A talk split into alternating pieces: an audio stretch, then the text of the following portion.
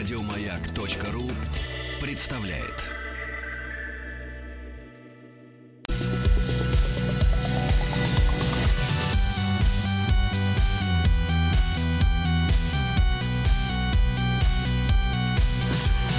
Сергей Стилавин и его друзья на маяке.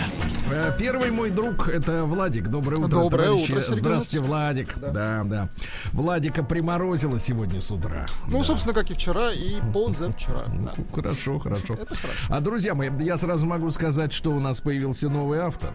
Да вы что? Да, я могу проанонсировать. Спецкор, давайте. Давайте, я проанонсирую, а вы переведите. Давай. Мари де Франс. Да вы что? Маша из Франции? Да, да, вот так, да. Слушайте, Ну, а у вас начнем с много другого, ин- давайте. и- и как-то ино- иноземных спецкоров. Не иноземных, вернее, а инож... живущих спецкоров. Да, А давайте-ка я вам прочту сейчас э, хорошую вещь. Мне прислали вчера, значит, скан скан письма, распечатанного электронного. Так. А, а, заголовок такой. Бывший парень прислал мне счет за отношения с ним. Значит, друзья мои, сейчас я буду читать прейскурант, да? Так. Вот, а вы понимаете, дело-то не шуточное, потому что действительно, э, собираясь начать отношения, нужно быть готовым к тому, чтобы нести ответственность. Этим мудреным словом женщины называют ваши э, материальные расходы, прежде всего, а потом уже как бы все остальное, а потом уже, знаете, из серии «М, «Я могу позвонить ему в 3 часа ночи, он приедет и переобует мне шины». Слушайте, нам же говорят, что отношения это труд. Да, да, в том числе ночной. Он должен быть оплачен. по двойному Да, тарифу ночной труд, да. Вот, ну давайте почитаем в, в народном омбудсмене про прейскурант.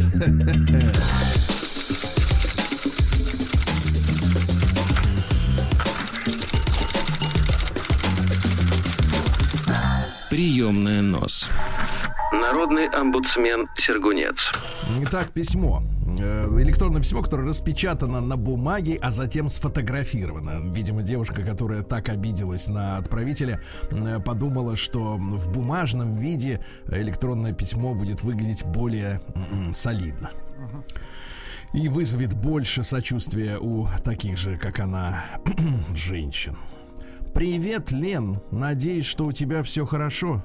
Я сделал для себя много выводов. Как же я был слеп, как был опьянен тобой, но когда это опьянение прошло, я увидел настоящее, э, где мне лучше без тебя, а тебе без меня.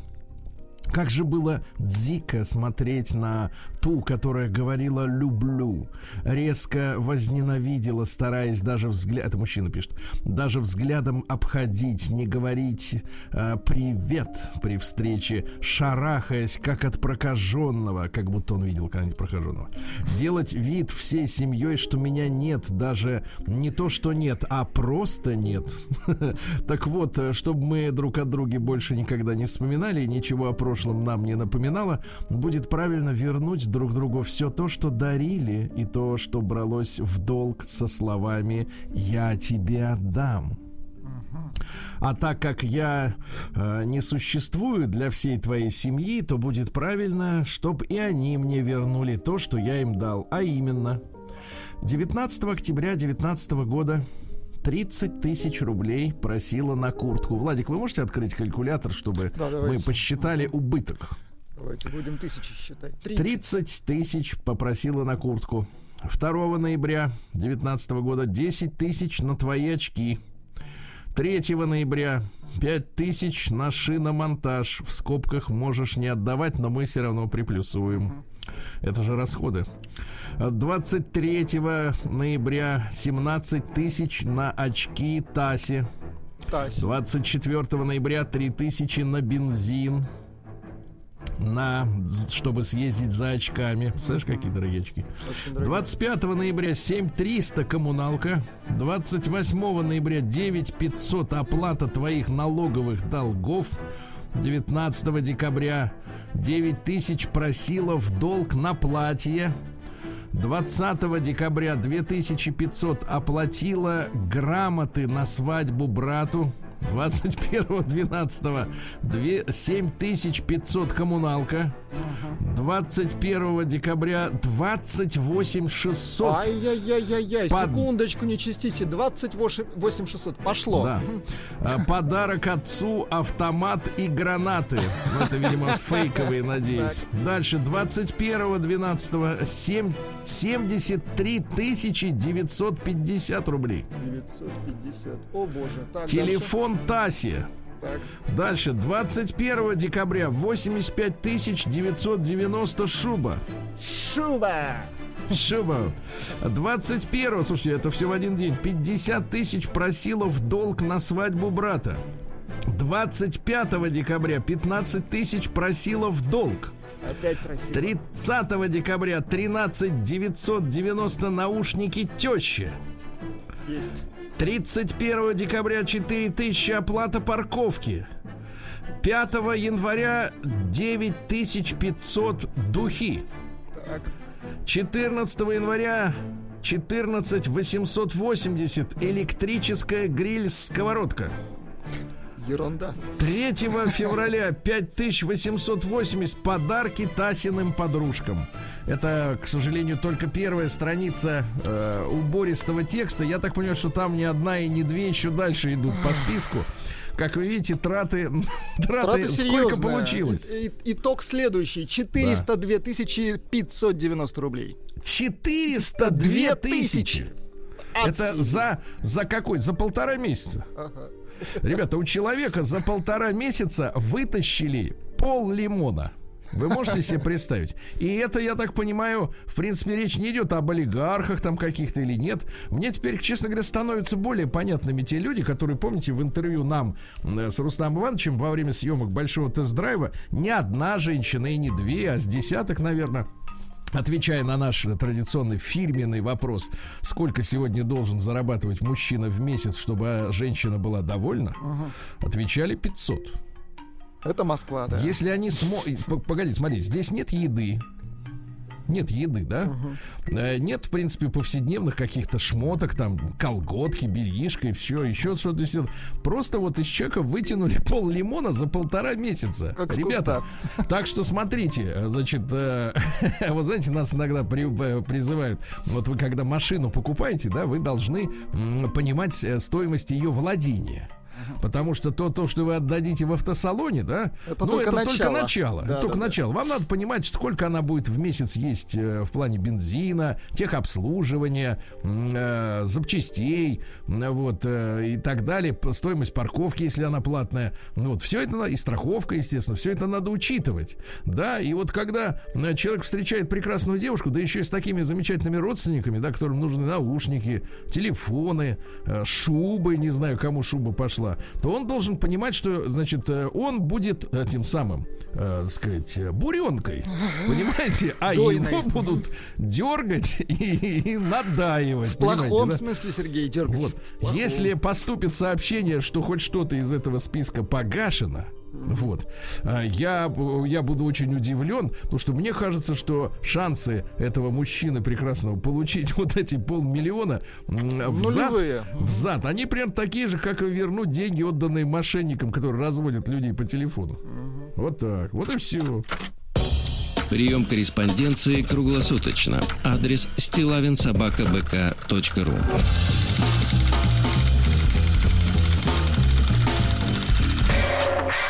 Фамилия Стилавин 2 Л. А теперь в рубрику КПС, э, значит, народ объединяется. Э, Евгений из Санкт-Петербурга прислал свое видение, что делать. Понимаете, uh-huh. потому что мы пока что в рубрике КПС, то есть Комитет противодействия сволоте, который разводит людей, в том числе через электронные средства связи, через телефон, да, представляясь банковскими работниками и т.д. и т.п. И, как говорит Владик, и тыр-тыр-тыр. Мы пока только утираем слезы, к сожалению. Да, да, но есть уже, как бы, вот, э, понимаете, сила народа в том, что он может консолидироваться, ну и главное, так сказать, Найти э, выход. выработать э, алгоритм действий. Да. Пишет Евгений. Сергей, добрый день. Письмо для рубрики КПС «Пора действовать». Меня очень расстраивают истории, как у пенсионеров воруют деньги с карт. Давайте дадим всей страной отпор этой заразе.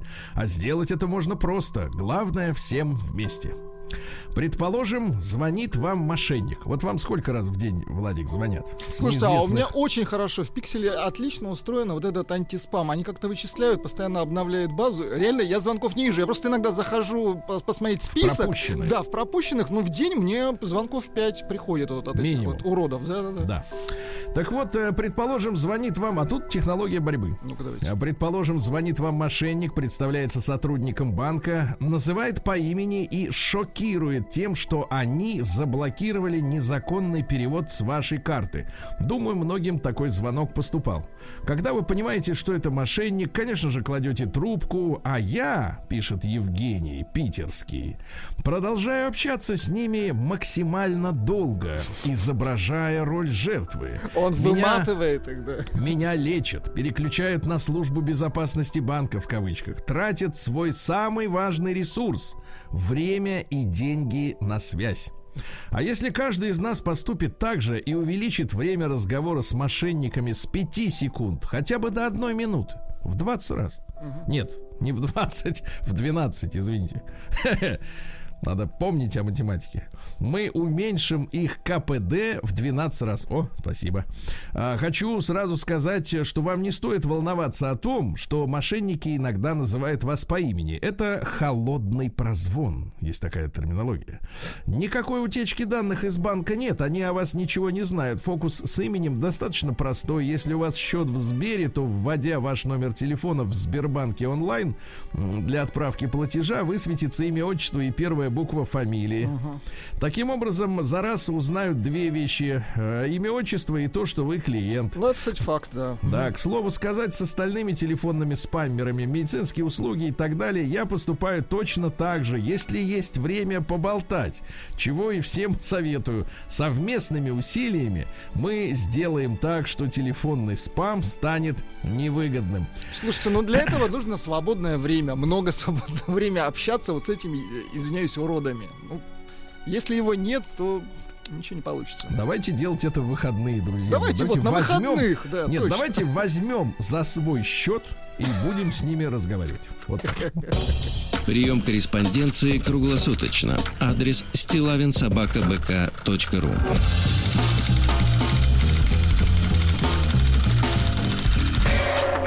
Фамилия Стилавин 2 Л.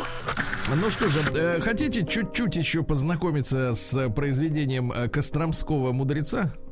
Русланчик?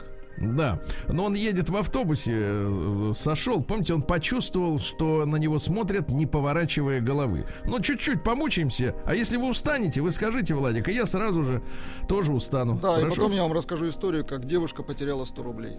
Нет, так, а, нет, это отдельная история, Да? это Хорошо. отдельная, и она заслуживает э, фанфары и прочего, это прочего. это просто потрясающе. Ну хорошо, давайте, если устанете, скажите. Да, да, да, хорошо, давайте. Я думаю, пишет Костромской мудрец Русланчик, я думаю, вы представляете, то, он едет в автобусе, там женщина, девушка, с которой, оказывается, он учился вместе, и вот он, значит, на нее смотрит, он чувствует, что едет автобус, помните? Ну вот это вот, Да, это да, вот, да, э, да. современная, Он- современная психиатрическая, так сказать, помощь, э, значит, налево и направо, когда нужно осознанность проявлять даже в том, как ты держишь авторучку в пальцах. А Русланчик статно сидит в автобусе. Статно сидит, э, что я опроверг, поскольку можно статно только на коне Только сидеть. лежать. Потому что Когда не видны ноги, извините, статность, она вся.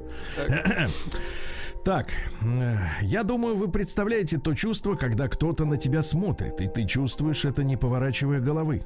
Как назло, соседнее со мной сиденье освободилось от очередной пенсионерской туши, и эта бедная, приятная девушка наконец получила возможность сесть. Рядом со мной мы сидели, автобус ехал, я молчу, девушка зависла в телефоне, я изредка гляжу на нее и понимаю, что пару-тройку раз видел ее в своем университете, чувствую, как растет уровень близости, по крайней мере, духовной. Девушка молчит. Я, разумеется, тоже. Автобус тормозит, останавливается. Я начинаю собираться к выходу вслед за девушкой. Очередь к передней двери, а именно там был очаг наших с ней отношений, медленно сошла на нет, и вскоре я и девушка вышли из автобуса. Замечу любопытную деталь. Девушка, когда я проходил мимо нее, очевидно, специально и намеренно как бы дотронулась до моей головы с эффектом поглаживания. Признаюсь, э, результата схожего с тем, что получил Артем Сергеевич по окончании своей тяжелой физической работы, так лихо разлетевшийся по соцсетям, я не получил. Но порцию некоторой приятности успел забрать. Кстати, чтобы мое письмо было хоть бы чем-нибудь полезным, скажу, что эффект мурашек, когда человек по голове гладит либо человека, либо девушка, либо мама, называется АСМР или же автономная сенсорная меридиональная реакция. Подлец, а. Интересно, вот это и есть польза от этого письма. АСМР. А, интересный момент. Когда я вылезал из автобуса, моя рука слегла и нечаянно прошлась по неизведанным женским местам той девушки. Да. Я надеюсь, что это были э, да. Ну а дальше грязь. Слушайте, дальше как грязь, отвратительно. И как да. его рука, отвратительно. как его От- рука Русланчик, так посмела. Отвратительно. Лучше пиши про АСМР, хорошо? Вот. Прием Вот корреспонденции круглосуточно. Да. Адрес стилавинсобакабк.ру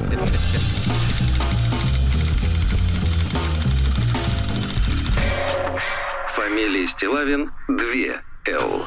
Да. Ну что же, видите, можно весело и в автобусе кататься. Да, Русланчик, Да. да, у нас тертый калач. Да. Ну, а теперь вот история про 100 рублей. Давайте предисловие. Да, предисловие, конечно. Помните э, э, тот случай ужасный, как мне кажется, когда девушка обменяла свое домашнее животное, а в, э, в частности морскую свинку, на альбом певицы Максим? Это было... со это- всех сторон гадко. Да, это То было есть в вот начале сколько, 2000-х. Сколько было лет тогда? Ну, слушайте, ну лет, не знаю, ну, кто, ну, наверное, 12. ну, сразу после школы, не знаю, сколько. Ну, А, кто после слушает? школы? Ну, да, ну, в, двух, ты- э, в 2000-м. Ей, ей было там, ну, не знаю, Ну, то есть мы 17, были, мы 16. были, да, мы были растроганы действительно и расстроены, Да. что у девушки был друг свинья, и Так, она так для променяла. нее закончилось детство, да. Она Да, и она- променяла диск, э, э, вернее, морскую свинку на диск Максим. То есть выбрала себе будущее. Вот. Да. Сейчас она повзрослела, прошло на минуточку 20 лет. Вот. она А уже предпенсионер такая. Да, у нее ребенок, она в разводе. Вот, я, естественно, не буду называть э, имени. У меня свои спецкоры э, в Санкт-Петербурге. Вот, и, очередная история.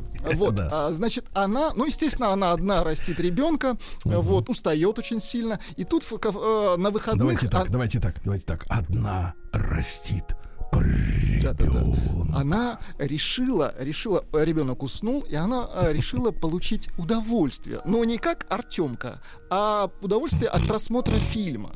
Вот, Так. она решила себя побаловать. И вот, вот эти вот онлайн-площадки, где можно за определенную сумму купить э, просмотр там, кино какого-то. Да. Причем меня сразу в этой истории смутило. Она э, купила фильм за 100 рублей, это было э, стоимостью 100 рублей просмотр. Фильм «Темные воды». Я вот не знаю, вот как можно... ну, это, это, конечно, женская, так сказать, интуиция. Она, видимо, чувствовала, что фильм крепкий. Вот, она приобрела этот фильм, единичный про- э, Да. просмотр, э, села как бы перед э, экраном своего телевизора, вот, э, включила, начала просмотр, пошли титры. И через два часа она проснулась, она уснула. Через два часа она проснулась, а просмотр она купила единичный. Вы понимаете, в чем Браво! трагедия? В чем Браво! трагедия этой Браво! женщины? Трагедия. А началось все с морской свинки, Сергей Валерьевич. Прием Браво! корреспонденции круглосуточно. Адрес стилавинсобакабк.ру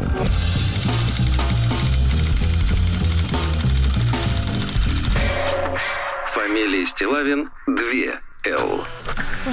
Да, Вот такая история-то- отвратительная история. да. История дрянь, да, попахивает, попахивает, да, не, не, не очень хорошо. Ну, ты знаешь, э, ты знаешь, э, это очень анекдотичная история, уже она нанизывается как бусины на вот такую длинную веревку. Я скажу так, что э, я рос с бабушкой, Так. вы знаете, и вот главная фраза, которую она произносила достаточно регулярно, и я не знаю, помогала ли она бабушке или нет, и само произнесение ее, она звучала так. Э, Утром или вечером, это не, не было завис, не зависело от времени суток, времени года, она смотрела патетически куда-то в окно и говорила, как я устала. Понимаете, да? Я понимаю, женщина, да, она, боль. женщина, она, мне кажется, по жизни вот устала. устала. И, понимаете, не отдохнуть, не получить удовольствие. в- Только за отличие 100 от рублей, актера, 100 да. рублей, 100 рублей, 100 рублей. День дяди Бастилии пустую прошел. 80 лет со дня рождения. Ух ты, а ей уж 80.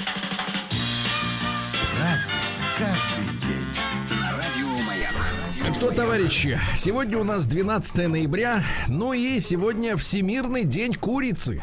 Курицы? Вот, да.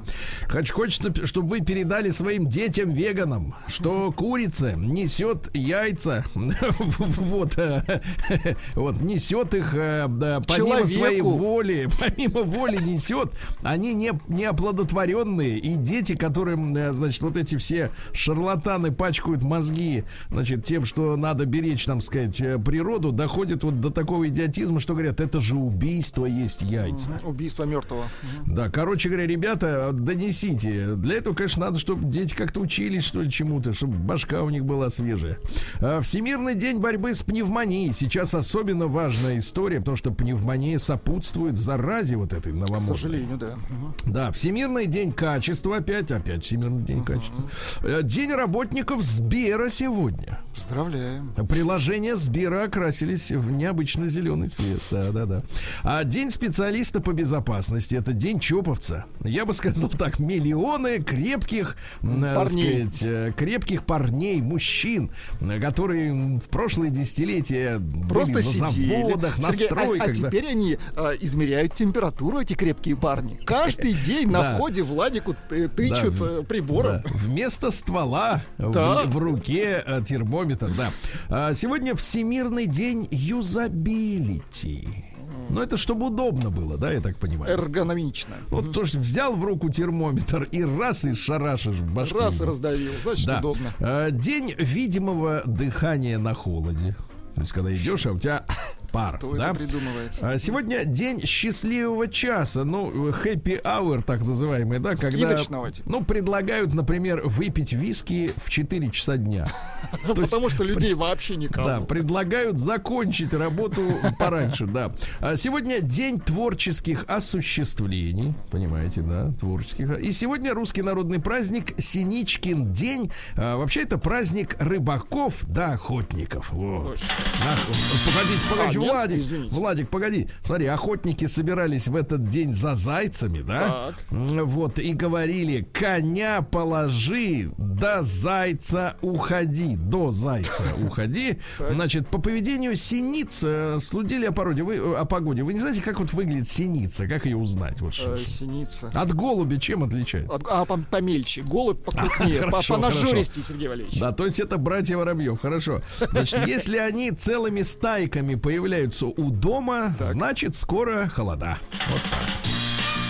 Праздник каждый день.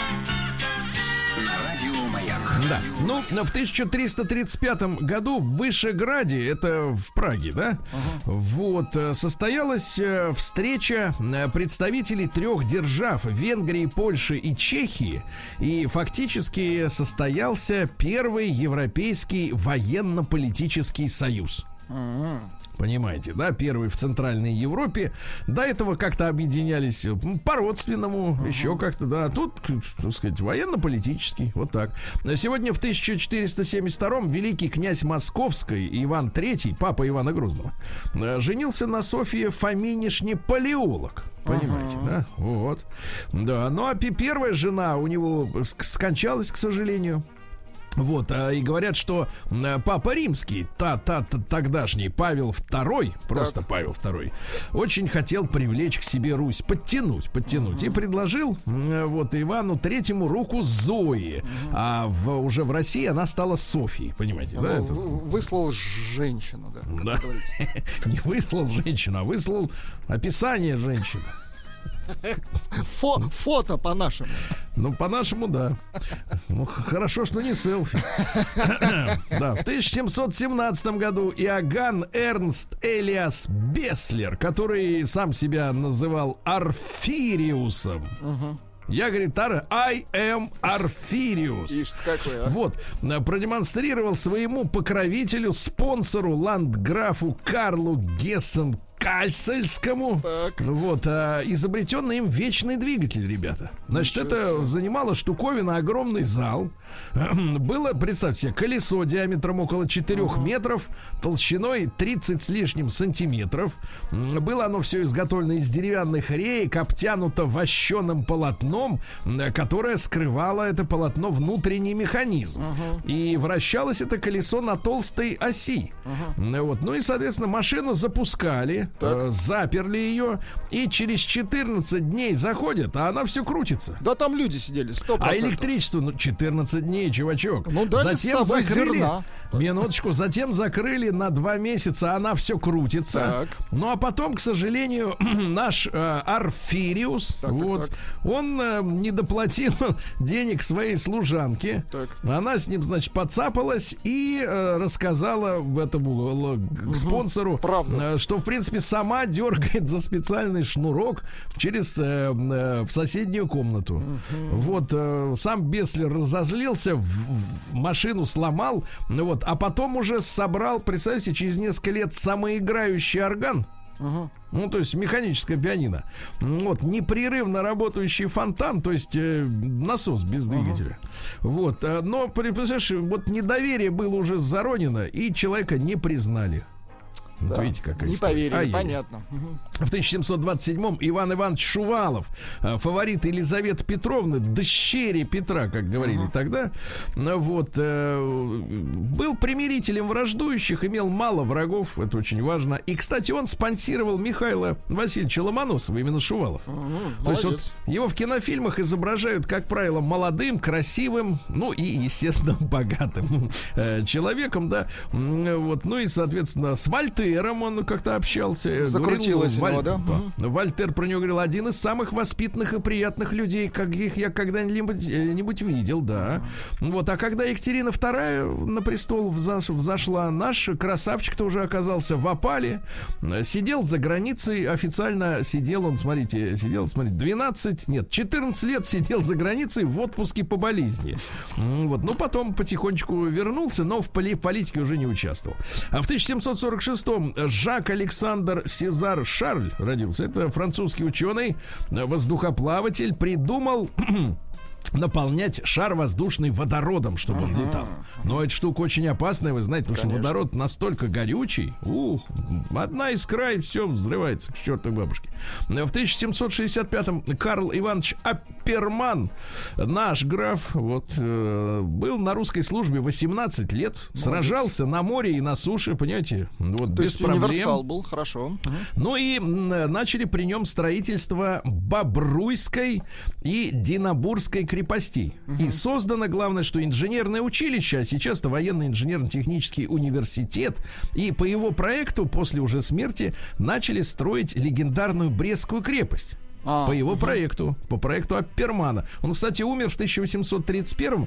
Ну, вы знаете, да, то есть вот сеть вот этих э, наших крепостей а, по э, периметру э, границы западной, да, они должны были, ну, когда их строили, по идее, надежно защищать нас, да. Но, естественно, к началу э, Великой Отечественной это уже был устаревший проект и, так сказать, свою функцию при наличии самолетов, танков, и, естественно, она выполнять так не могла. В 1767-м Павел Иванович Голенищев-Кутузов, наш э, писатель и сенатор, племянник полководца, ну, вот, и стихотворец. вот вы вы представляете, вот давайте, я вам давайте, прочту стихи. Постеля есть почтенный в глазах моих предмет. Пиит уединенный, в ней думает поэт. Ну, понятно, да? Ну, до пушкинские стихи, да. Нет, я вам скажу, что это после Пушкинский. А, но просто, да, не, не напечатано. По-своему освоил стихотворное творчество, да. А сегодня в 1803-м Николай Михайлович Карамзин официально назначен российским историографом. А На его произведения многие ссылаются, но не учитывают, э, многие не учитывают, а многие учитывают, что, э, будучи придворным, естественно, у Карамзина была задача династию Романовых показать э, в Ну, шоколаде. да, да. Вот, а Рюрик Рюриковича и принизить. И поэтому, конечно, когда с политическим э, углом зрения историк работает, тут, конечно, доверия особо нет. история, понятно. Да. Сегодня орнитоптер э, соорудил в городе Вене в 1808 году изобретатель Деген. Это был гибридный летательный аппарат. Он частично э, уравновешен был водородным баллоном, uh-huh. ну, чтобы полегче быть, понимаете, да? Но орнитоптер, это вот он кру, педальки, педальками сучил, рука этими самыми, а крыльями махал. Удобно. Понимаете, да? Вот сегодня Александр Порфирьевич Бородин, композитор, родился в 1833. Давайте, пожалуйста, нам его.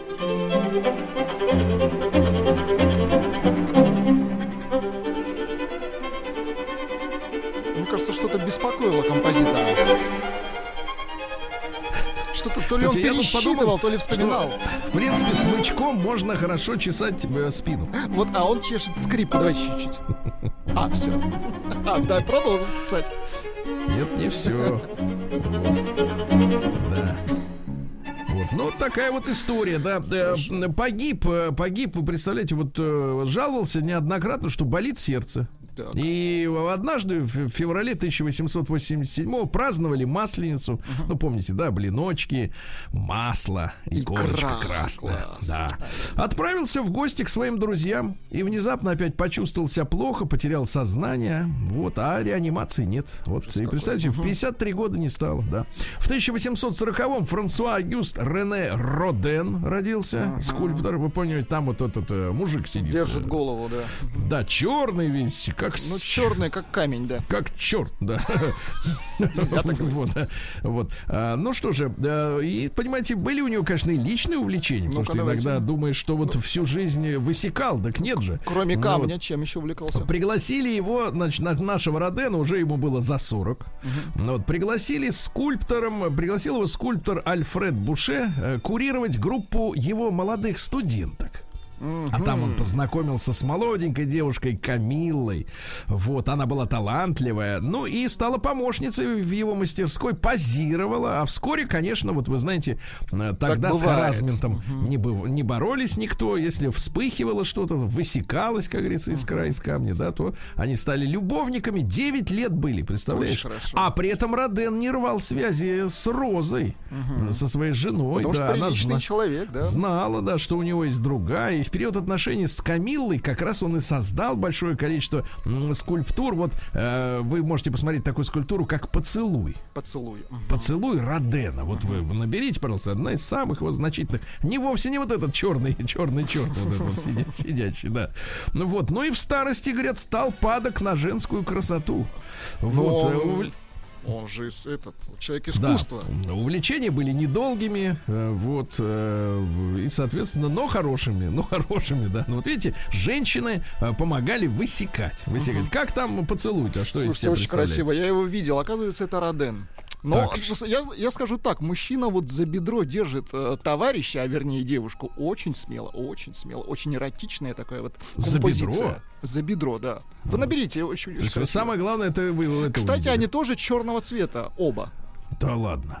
Асфальтовый, что ли? Ну? А в 1842-м Джон Уильям Стрет родился. Это английский физик, э, исследовал плотность э, газов. Вот, и открыл газ аргон, который сейчас применяется. И, кстати говоря, внутри стеклопакетов закачан аргон. Понимаете, да, чтобы, так сказать, э, не проникало снаружи холод, а наружу не уходила жара из комнаты, да. При сварке, аргоновая сварка, вы представляете? И, кстати, в качестве, э, в качестве огнетушащего вещества в газовых установках пожаротушения. Ну, какой молодец, вот, товарищ. Да, молодец. А, вот. Э, и, кстати говоря, газ дорого стоит этот, очень дорого. День дяди Бастилии пустую прошел. 80 лет со дня рождения. Ух ты, а ей уж 80. Разный, каждый. Вот, товарищи, именно сегодня, в 1859 в Париже, цирковой артист Леотар э, впервые дал представление на трапеции. То есть натянули трос. Ага. Он, понимаешь, на нее, на этот тросину вскарабкался. Вот забрался так. С палкой вот и или начал без палки? там выкаблучиваться, да. Ну, серьезные, на самом деле, очень опасные трюки, да, Конечно. если особенно без страховки. Это и много талантливых э, цирковых погибло, к сожалению, да. Но вот а придумали сегодня, да. А Сегодня у нас в 1894-м австралийский изобретатель Лоуренс Харгрейв э, первым в мире сумел подняться в воздух, правда, на высоту всего 5 метров, использовал спецконструкцию коробчатого воздушного змея. И он обнаружил, что изогнутое крыло обладает вдвое большей подъемной силой. То есть вот архитектура самого крыла, да, очень важна для подъемной силы. Потому что самолет чем взлетает? Думаете, его двигатель толкает? Крыло, Нет. конечно, да. У него крыло есть. Вот, вот и оно его нужно, толкает конечно, вверх, естественно. крыло. Двигатель толкает вперед, а вверх толкает крыло. Сегодня Первый кинотрюк был проделан. Каскадер в 1910 году прыгал э, в Гудзон, Хадсон по-английски, в Нью-Йорке из горящего воздушного шара. Все это снимали, естественно, да. А в 1915 году Великобритания захватила знаменитые острова Гильберт и Эллис. А сейчас это Тувалу и Кирибати. Мгм, Такая романтическая, название, да? Они, кстати, получили независимость Кирибати только в, тысячи- э, в 1979-м. Это 33 маленьких атолла. Живут только на 13. Население 100 тысяч человек. Вот там проводили, кстати, ядерные испытания в свое время на америкосы. А, а наши дипломатические, дипломатические отношения только в 90-м году кое-как наладились. Но говорят, что первые, ну, хоть как-то приличные отели э, для иностранцев были построены в 2005-м. Ну, Я так, честно говоря, посмотрел на фотографии. Ну, такие Краси... дикие Природа красивая. немножко, да. Вот остальное швах. Да, в семнадцатом году Джо Стаффорд, американская певица, которая в 50-е годы была очень давайте. популярна. You saw me standing alone. А В семнадцатом году а, Зимний дворец объявлен государственным музеем. Напомню, что Зимний дворец был тогда красного цвета. Я не знаю, кому пришла идея в голову покрасить ее в красивый бирюз- бирюзовый цвет, но он был красным всегда. Вот. И, соответственно, ну все, что надо было, вытащили уже, правильно? Вот. э, Погреба с вином разграбили. Вот. Можно объявлять музей. Ничего ценного больше нет. Э, Дальше у нас э, в девятнадцатом году англи... аме- австралийские пилоты, братья Кит и Росс Смиты, вот, взлетели в Англии на двухмоторном биплане и полетели в Австралию. Вот. И 10 декабря, но они саж- садились, понятное дело, кое-где, а, вот, приземлились в Австралии. Вы представляете, э, из Англии долететь на биплане э, через океан? Ну, это, да, это мужественные люди, да. Ну, э, Ролан Быков родился в 29-м году. Мужчина сверх вообще наш Шикарно, любимый, да. правильно, и да? актер, и режиссер. Вот, э, святые должны быть мертвыми, иначе они требуют поклонения и превращаются в тиранов. Наш человек, да. Да, наш человек. Э, Вот, что же у нас дальше интересного? Грейс, Грейс Келли родилась, помните, киноактриса американская, потом стала принцессой Монако, Монако, есть такая песня прекрасная, да? Э, Вот, смотрите. А, свобода прессы означает, что от прессы нельзя освободиться. Вот сейчас Трамп никак не может от нее освободиться, да? А, у животных не увидишь, чтобы самцы заботились от- о потомстве. Это против природы, это женская прерогатива, обязанность и привилегия. На заметку нашим Как дамам, которые, а, да. которые обязательно хотят разделить все домашние обязанности с мужчиной. Да, обязательно, да. Ну вот, папа, если вам, конечно, принцесса Монако-то не указ, я понимаю, вы сами себе все принцессы. Развелась, верни деньги. Вот наш принцип. Да, вот именно. С 400 тысяч, да. Да, А, в 33 году нацисты в Германии выиграли выборы, там 90 с лишним процентов. Э, Сегодня Людмила Марковна Гурченко в 35 году родилась. У нас есть трек. Мы Да. будем его слушать. Да, конечно. Мне нравится мужчина средних лет. Он гладкий. Очень хорошо. Цитаты есть. Если тебе льстят, значит, готовься к удару. Мне нравится Так. Что-то я не встречал актеров с легким характером, если, конечно, профессия владеет ими полностью. Мне нравится Да. И слово счастье похоже на сейчас, а потом оно не, не может быть чем-то постоянным. Очень Да. хорошо.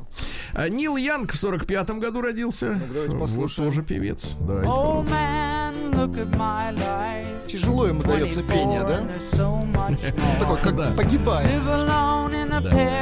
Типа, отпустите Вот. меня. Э, В 54 году ваш любимец Эррол Браун из группы «Горячий шоколад» родился на Ямайке. А, есть у нас, да, горячий шоколад. Конечно. Да, класс. Where Откуда ты, ты секси-штучка? Да, в 54 году сразу два замечательных человека родились. Э, Юрий Викторович Кара, кинорежиссер. Ну вот был такой фильм «Воры в законе», ваш любимый, 88 года, да? В 94-м «Мастер и Маргарита» и «Завтра была война» в 87-м. Помните, там как раз появилась Негода, Вот Наташа. завтра была война отличная. В одежде. Хотя не- в некоторых эпизодах уже, так сказать, были проблески таланта. Да, в 54 же году родился Юрий Михайлович Поляков, писатель. Да. Э, Лес Маккоун родился. Вот расскажите, кто это, Сергей? Это любимец Дитера Боледа, естественно.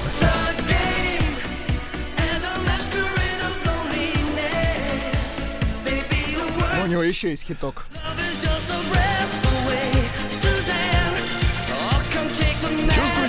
Руку мастера, да? Конечно, звук. А, друзья мои, 60 лет сегодня исполняется с момента вступления э, в строй боевой, на боевое дежурство первой российской, советской, естественно, атомной подводной лодки проекта 658. Она несла э, на борту три баллистических ракеты Р-13, которые, правда, могли летать только на 600 километров, но хотя бы настолько, правильно?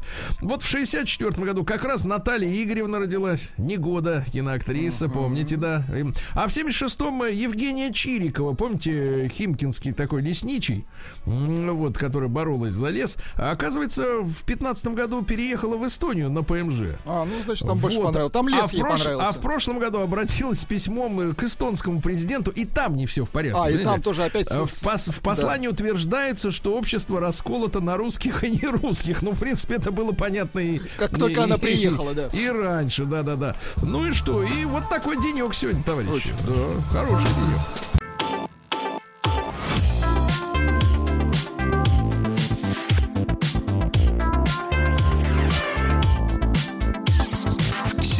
Стилавин и его друзья на маяке. Ну, После немецкой речи, конечно, все уже проснулись, да? Руфен Зих. Руфен, это, по-моему, забыл. Ну, это Руфен. Товарищи, помогите. Хофензи, что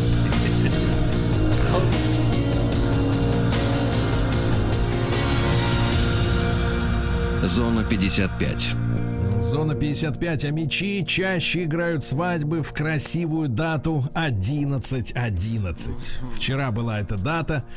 Было подано э, заявление, смотрите, 51 заявление. Это серьезно. На 11 оди- А обычно около 40. Представляете? Да, да, да. Вот э, в случае беременности у невесты пару обязаны расписать без промедления. Тут же, понимаете. Без промедления. Вы беременны? Тогда идите к нам. Я-я Хофензи. Я, я. А мечи могут выбрать название для скверов и бульваров. Вот, понимаете, Омск, мне кажется, это город-лидер по количеству номерных улиц. Да? Из- Извините, Сергей Валерьевич, пришел перевод из Германии. Звоните мне.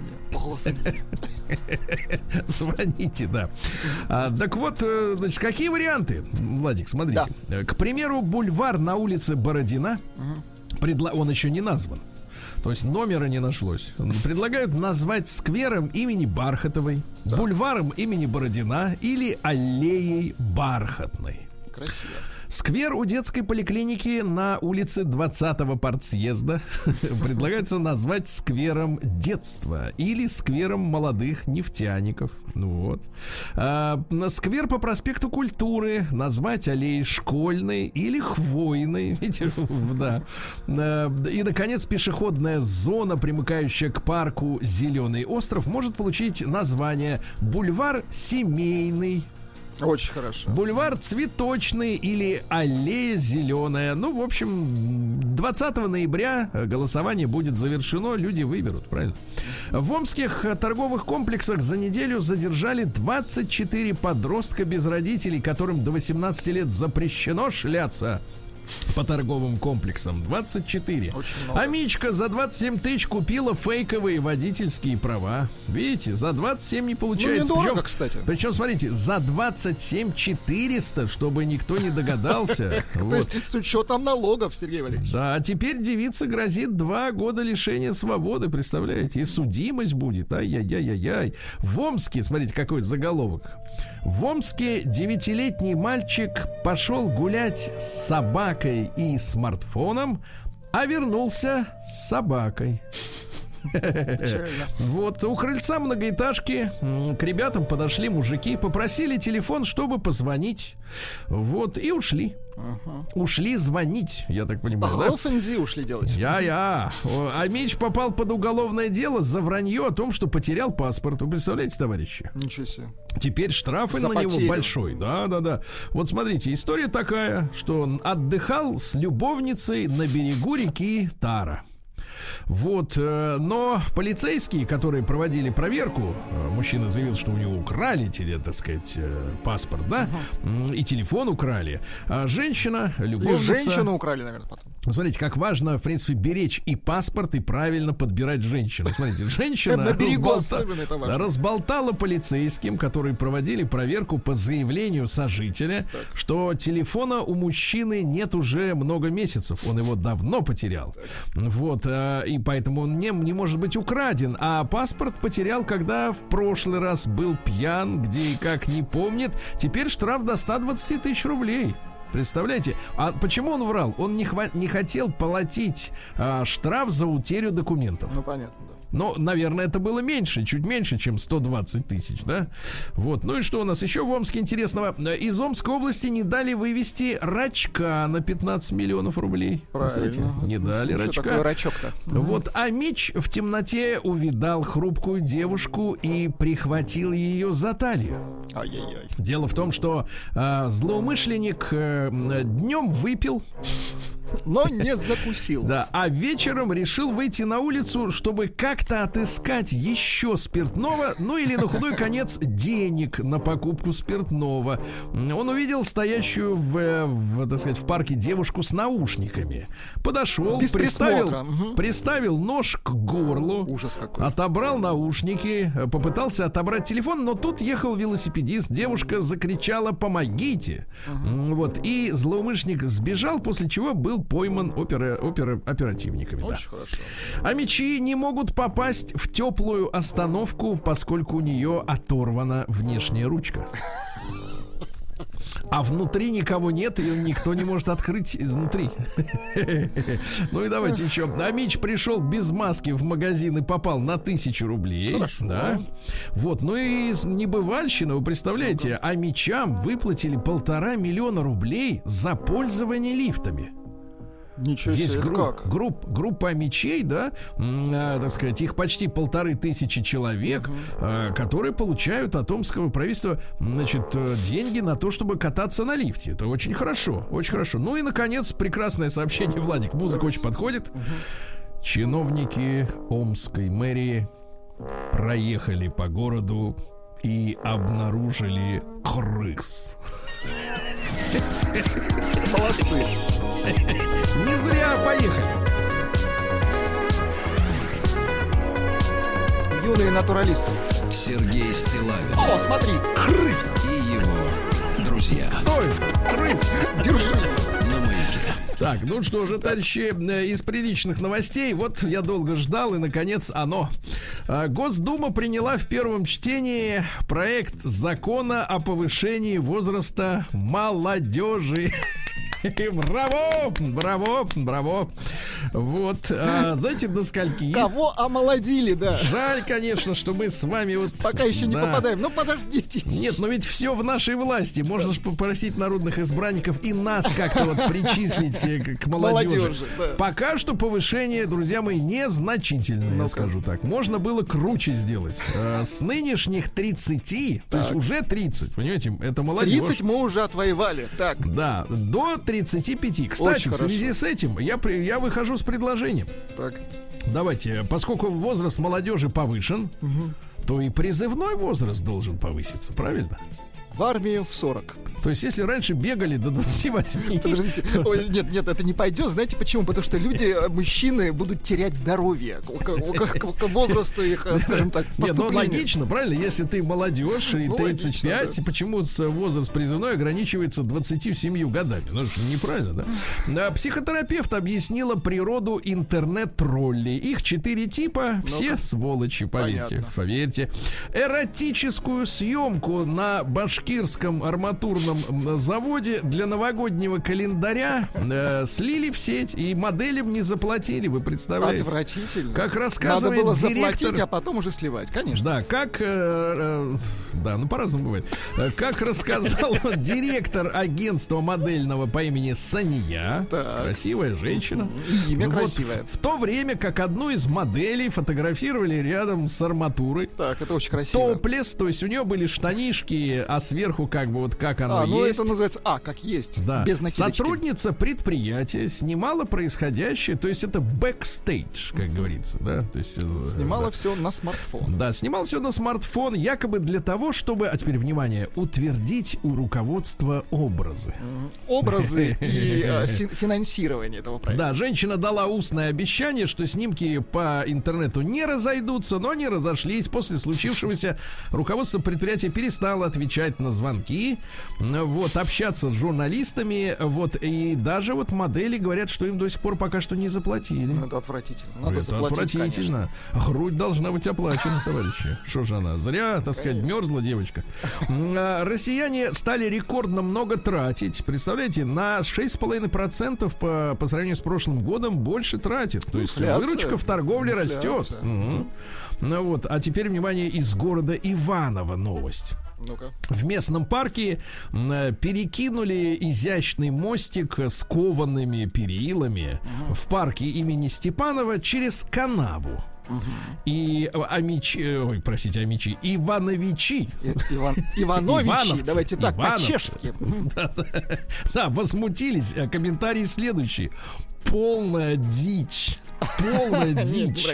Да, ну спросили директора парка э, товарища Сердюк, что за дичь.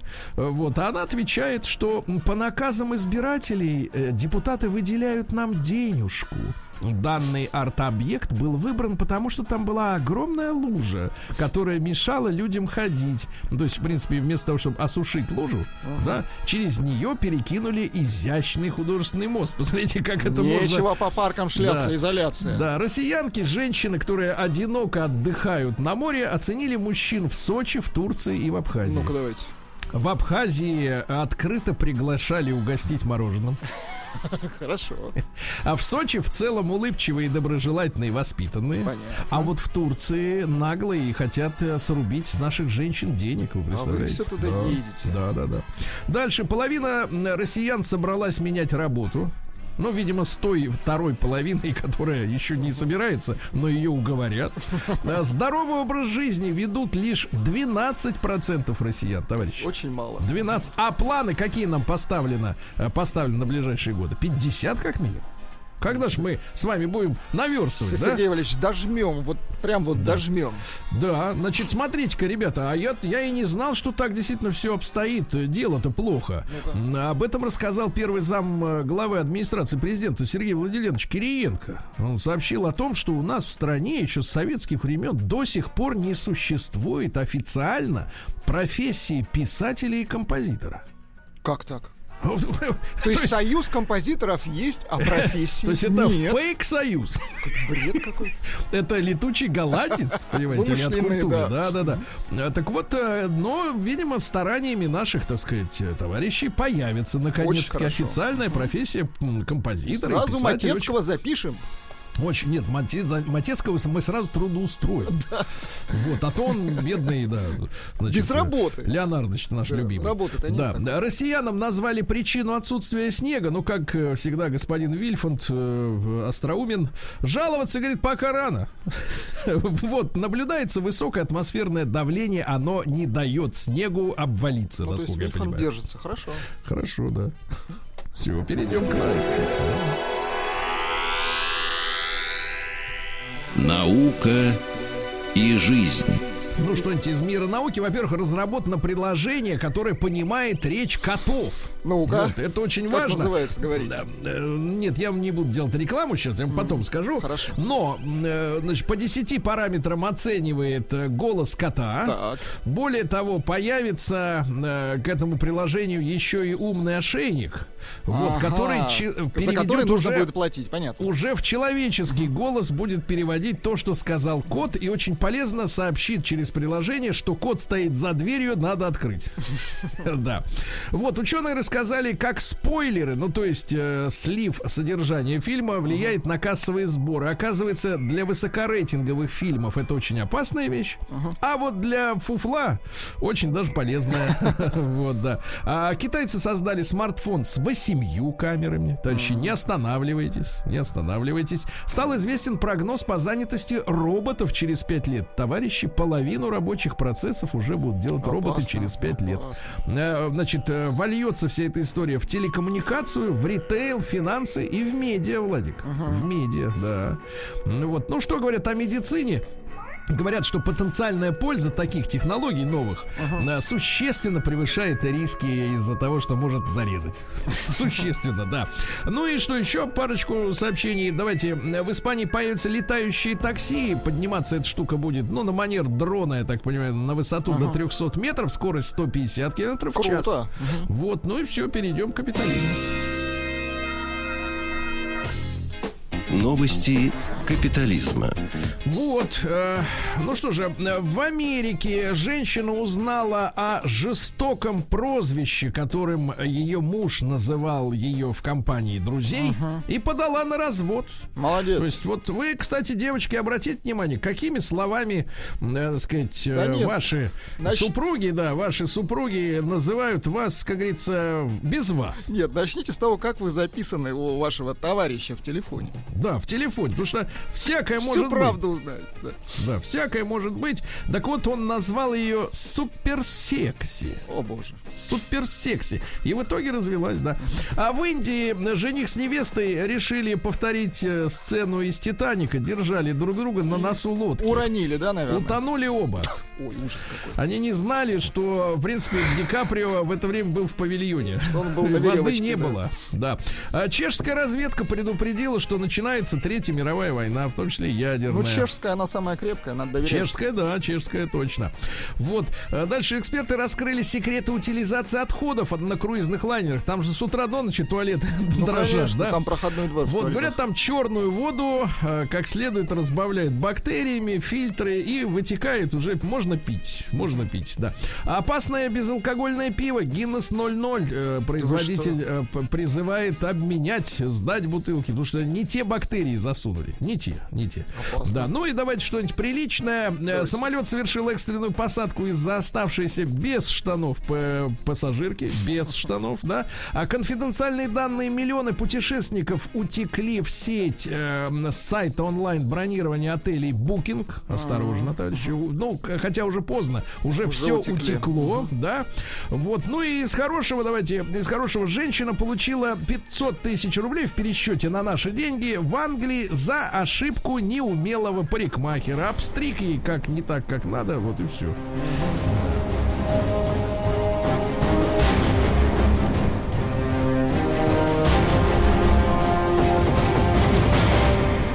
Россия Криминальная. Так, ну что же, нижегородского журналиста осудили на 300 тысяч рублей за фейк о коронавирусе. Распространял фейки, представляешь? Подлец. Заведомо ложную информацию в своем телеграм-канале. Ну Вот 300 тысяч как с куста, товарищи. Очень хорошо, и Да, нашлась управа все-таки на этих На подлеца. Ага. Вот, э, при строительстве школы под Владимиром пропало 15 миллионов рублей. Ну, Это обычное дело. Ну, как-то, вот самое страшное, что не удивляешься, да, это очень плохо. Надо удивляться мелочам, правильно, да. Вот, э, в Подмосковье преступники украли автомобильные детали при помощи пилы, спиливали их, да. В Подмосковье совершено дерзкое похищение коня, да. Известный финансист обвинил подругу в краже крупной суммы денег. Представляете, известный банкир.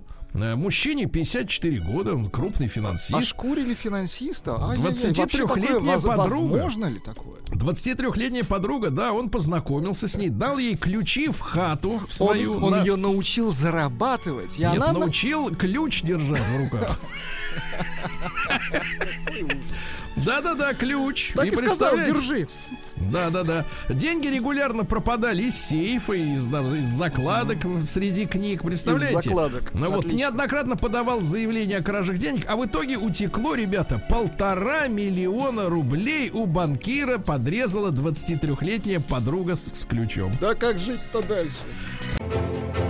Путешествие по стране Росатом. На радио «Маяк». Итак, товарищи, путешествие по стране Росатом с рюкзаком и с, э, со сменным бельем пришел к нам Рустам Иванович, да, поведать. Э, Доброе, утро, Сергей. Доброе, утро, Влад. Доброе утро, уважаемые радиослушатели. Ну что, продолжаем?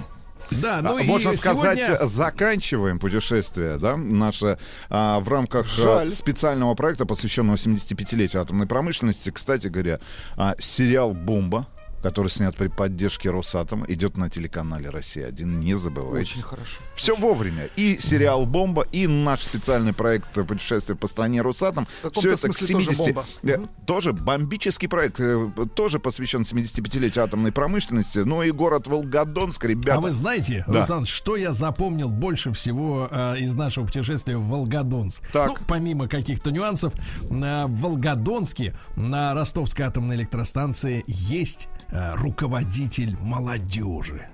Вот это Да, очень мы записали хорошо. с ним Да. достаточно подробное интервью, но э, начнем мы а, наше знакомство с, с этим городом, расположенным на юге России, в Ростовской область- области, а, который является муниципальным образованием со статусом городского округа, был основан, ну, если говорить об истории этого города, в 1950 году. Это самый восточный город Ростовской области. Ну и, собственно говоря, расположен между двумя городами-миллионниками. Это Ростов-на-Дону и Волгоградом. А, а, я так понимаю, что... А, самое главное, население. Население на 2020 год почти 170 тысяч человек.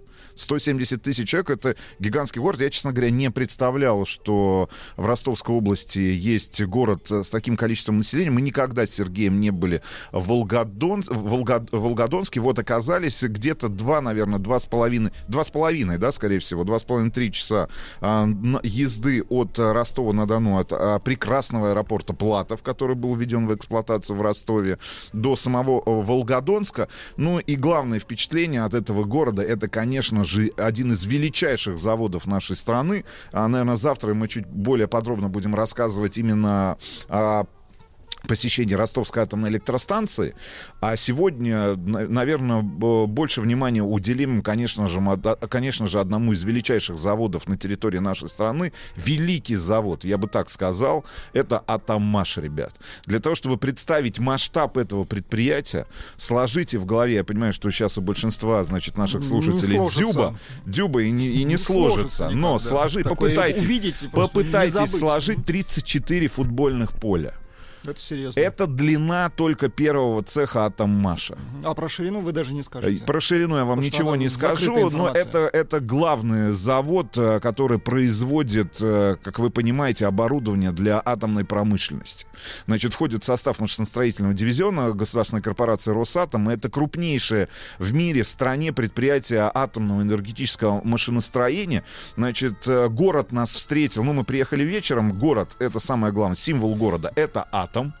Везде очень много, значит, э, всевозможных предприятий, а, связанных с атомной промышленностью. Ну вот Атоммаш, и мы побывали на проходной, внутрь нас не пустили. Кстати говоря, передаем привет э, работникам Проходной. Атоммаша, которые нас с Сергеем узнали и дали возможность нам постоять в гигантской... А вас не пустили именно потому, что узнали. да, да, да, я понимаю, это значит на банке, и это самый большой и самый дорогой памятник мирному атому, который установлен на планете Земля, ребята.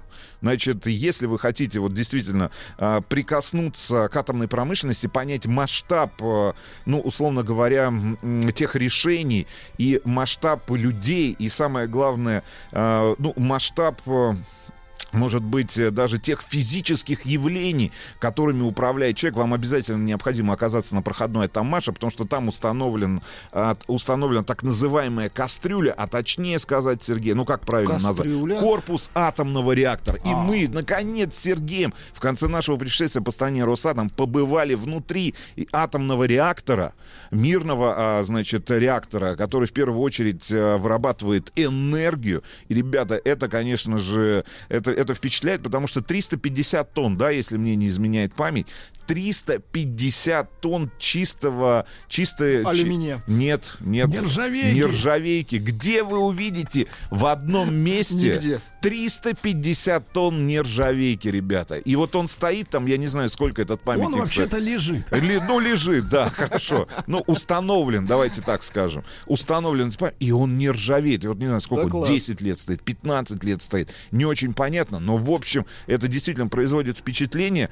350... А сколько он стоит, я даже не прицеп... Нам а, затруднились назвать цену, ну, стоимость, собственно говоря, корпуса атомного реактора. Именно на а, Атоммаше их и производят. И, конечно же, а, изначально, когда в 70-е годы а, было принято решение о строительстве здесь, в Волгодонске, основного предприятия атомного энергетического комплекса, а- атомного, э, атомного энергетического машиностроения, Атоммаша, а, значит, и задачи, и планы были абсолютно другие. А, Я не помню, там э, то ли 4, то ли 6 корпусов для реакторов он должен был выпускать этот Атоммаш.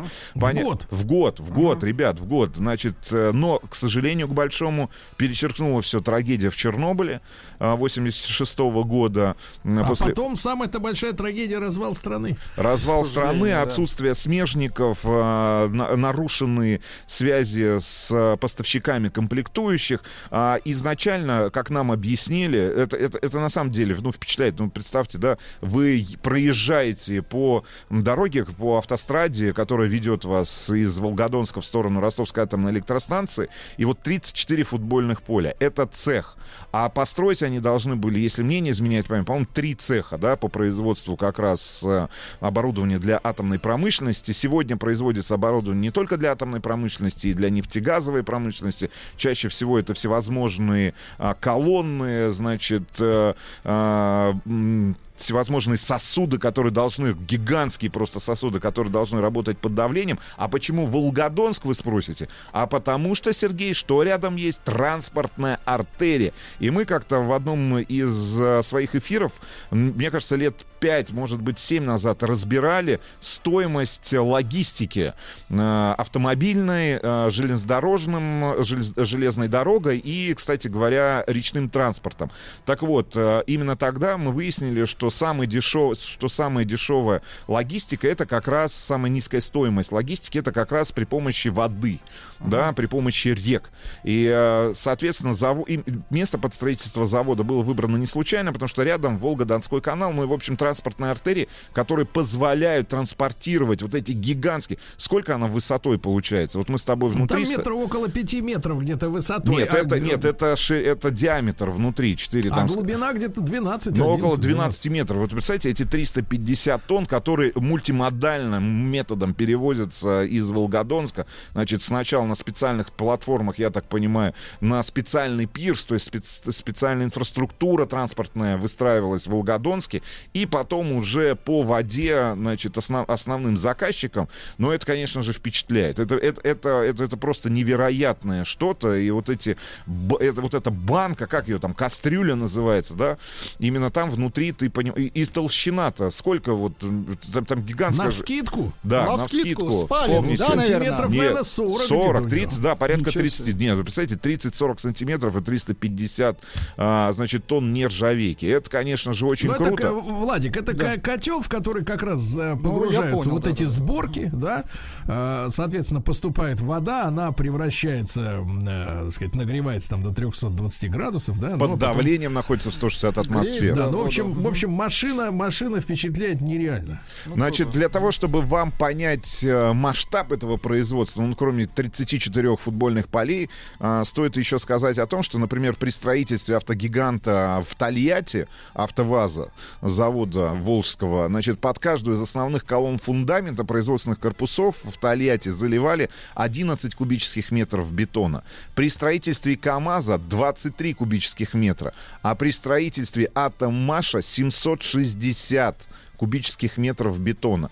Это к вопросу о масштабности. Это, это действительно, вы знаете, есть серия там на познавательных каналах, которая называется «Суперзаводы», да, там, или «Суперпредприятия», «Супергиганты». Так вот, все от э, проходной, на которой установлено, э, рядом с которой установлен как раз э, корпус атомного реактора, до масштабов самого производства, это все тянет, конечно же, на супер какие-то заводы, суперпроизводство. Это все впечатляет. Сам город по себе молодой, а, потому что в 76 году начал работу Атамаш с э, э, ударными темпами строилось предприятие, и э, в конце концов эта стройка была объявлена всерос- ну, всесоюзной ком- комсомольской. Я не знаю, Сергей, почему вот вы, как человек, который родился в 73 Его не взяли году на два, на года, на два года, м, балероном. на два года раньше, чем я, так и не стали комсомольцем. Его не Так и не стали, комсо- хулиганом, так и я- не я, стали понимаете, да. комсомольцем, так и, так и не отправились на какую-нибудь всесоюзную комсомольскую стройку, не Он собирали просто, картофель в совхозах. Ленинградской области. Я, в отличие от вас, собирал хлопок, значит, э, в совхозе имени Ленина имени Ленина, значит, будучи и пионером, и комсомольцем, и вполне возможно... Одновременно. Вы жук. Значит, что, что, что сегодня? Что сегодня? Ребя- а, еще раз хочу передать привет. Очень, э, очень теплый прием нам с Сергеем организовали на проходной. А, Дальше проходной, дальше проходной нас, конечно же, Это не пустили, но наши слушатели, наши слушатели, наши подписчики, наши зрители, которые работают на этом предприятии, значит, сегодня, кроме оборудования для атомной отрасли, для атомной промышленности, Атомаш производит, как я уже сказал, оборудование и для газовой, и для нефтехимической отраслей. А, Значит, это действительно сосуды, которые работают под давлением, колонное оборудование, трубопроводная арматура. А, Город сам молодой, потому что был в свое время объявлен м, именно всесоюзной стройкой, и туда отправились молодые комсомольцы. И вот ты едешь по городу и понимаешь. Одни комсомольцы, да? А- Нет, нет, туда не поехали пожилые комсомольцы. Нет, не поехали действительно пожилые комсомольцы, поехали молодые.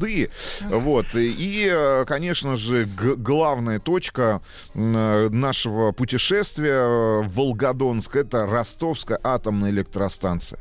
Значит, и здесь, конечно же, впервые, наверное, за все время нашего путешествия по городам, по предприятиям государственной корпорации Росатом мы поняли, что такое безопасность, ребята, потому что, ну, было что-то прям э, невероятное. Э, э, стало понятно, что другой абсолютно уровень безопасности на Ростовской атомной электростанции в первую очередь связано с тем, где находится, собственно говоря, этот объект. Одно из крупнейших, опять же, предприятий атомной, а- а- а- атомной промышленности нашей страны. И если мне не изменяет память, крупнейший налогоплательщик Ростовской области, да, и крупнейший производитель эле- энергии на юге России. Потому что вот мы с Сергеем нашем видеообзоре после посещения атомной электростанции говорили, что если мне не изменяет память, поправьте меня, Сергей Валерьевич, каждая третья лампочка, каждая третья лампочка в, на юге России, Она- лампочка или четвертая, там третья или четвертая лампочка, она как раз запитана той, а, тем электричеством, той энергией, которая производится Ростовской атомной электростанцией. Круто. Это очень круто. Это очень круто. Мы сразу после короткой паузы продолжим наш краткий Я, рассказ и я краткое все-таки, знакомство. ребята, я попытаюсь вам рассказать о руководителе молодежи. Потому что я так Это понимаю, что важно. больше, больше 30% э, работников на м, огромной станции, да, это вот молодые люди до 30, я так понимаю. Ну, вот сегодня э, первое чтение, Рустам Иванович, прошел закон о том, что молодежь до продлевается 35. до 35. А мы кто, Сергей? А мы будем требовать продления до 60. Предпенсионеры. Путешествие по стране Росатом. На радио «Маяк». Итак, товарищи, все в наших силах. Мы добьемся того, чтобы войти на пенсию молодежью.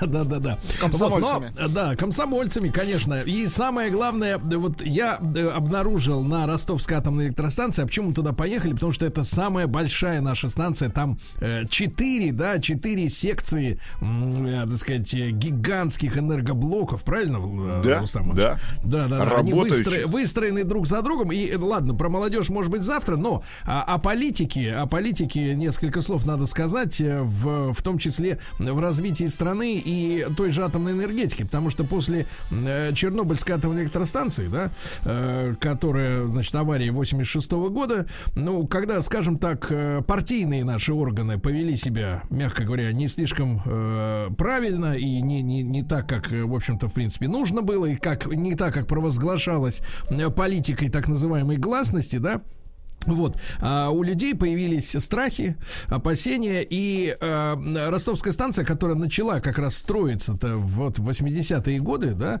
э, на, на, многие, на многие годы было это строительство заморожено. Заморожено. И э, там даже происходили там народные пикеты, как нам рассказывали, и такие, такие, так сказать, народные Э- про- э- Экологи. да, протесты против э, строительства атомных объектов. То есть вот э, б- авария, э, крах Советского Союза, пикеты, все это на много, на много лет отложило окончание строительства да, это- этого гигантского и очень важного сооружения. Вот. Но, э, слава богу, времена, э, так сказать, изменились, да, и работа, которая была начата еще в советское время, благополучно была доделана. Доделана, потому что э, энергия, э, энергия э, архи нужна, да, для, для того, чтобы развивалась и промышленность, и люди, чтобы, так сказать, могли чайничек, как говорится, заварить крепкого чайку, правильно, сегодня. Ну вот. И э, самое главное, что действительно, я скажу, вот опять же, возвращаясь к молодежи, идет работа с трудовым коллективом. Потому что нам, вот мы особенно, мы советские люди, но нам очень не хватает, по Работы большому счету. с да. молодежью. Да, вот что. Нет, Особенно не работа с молодежью, возрасте. заботы, заботы старших. Понимаете? Что такое работа с молодежью? Это когда старшие думают о младших и поддерживают их.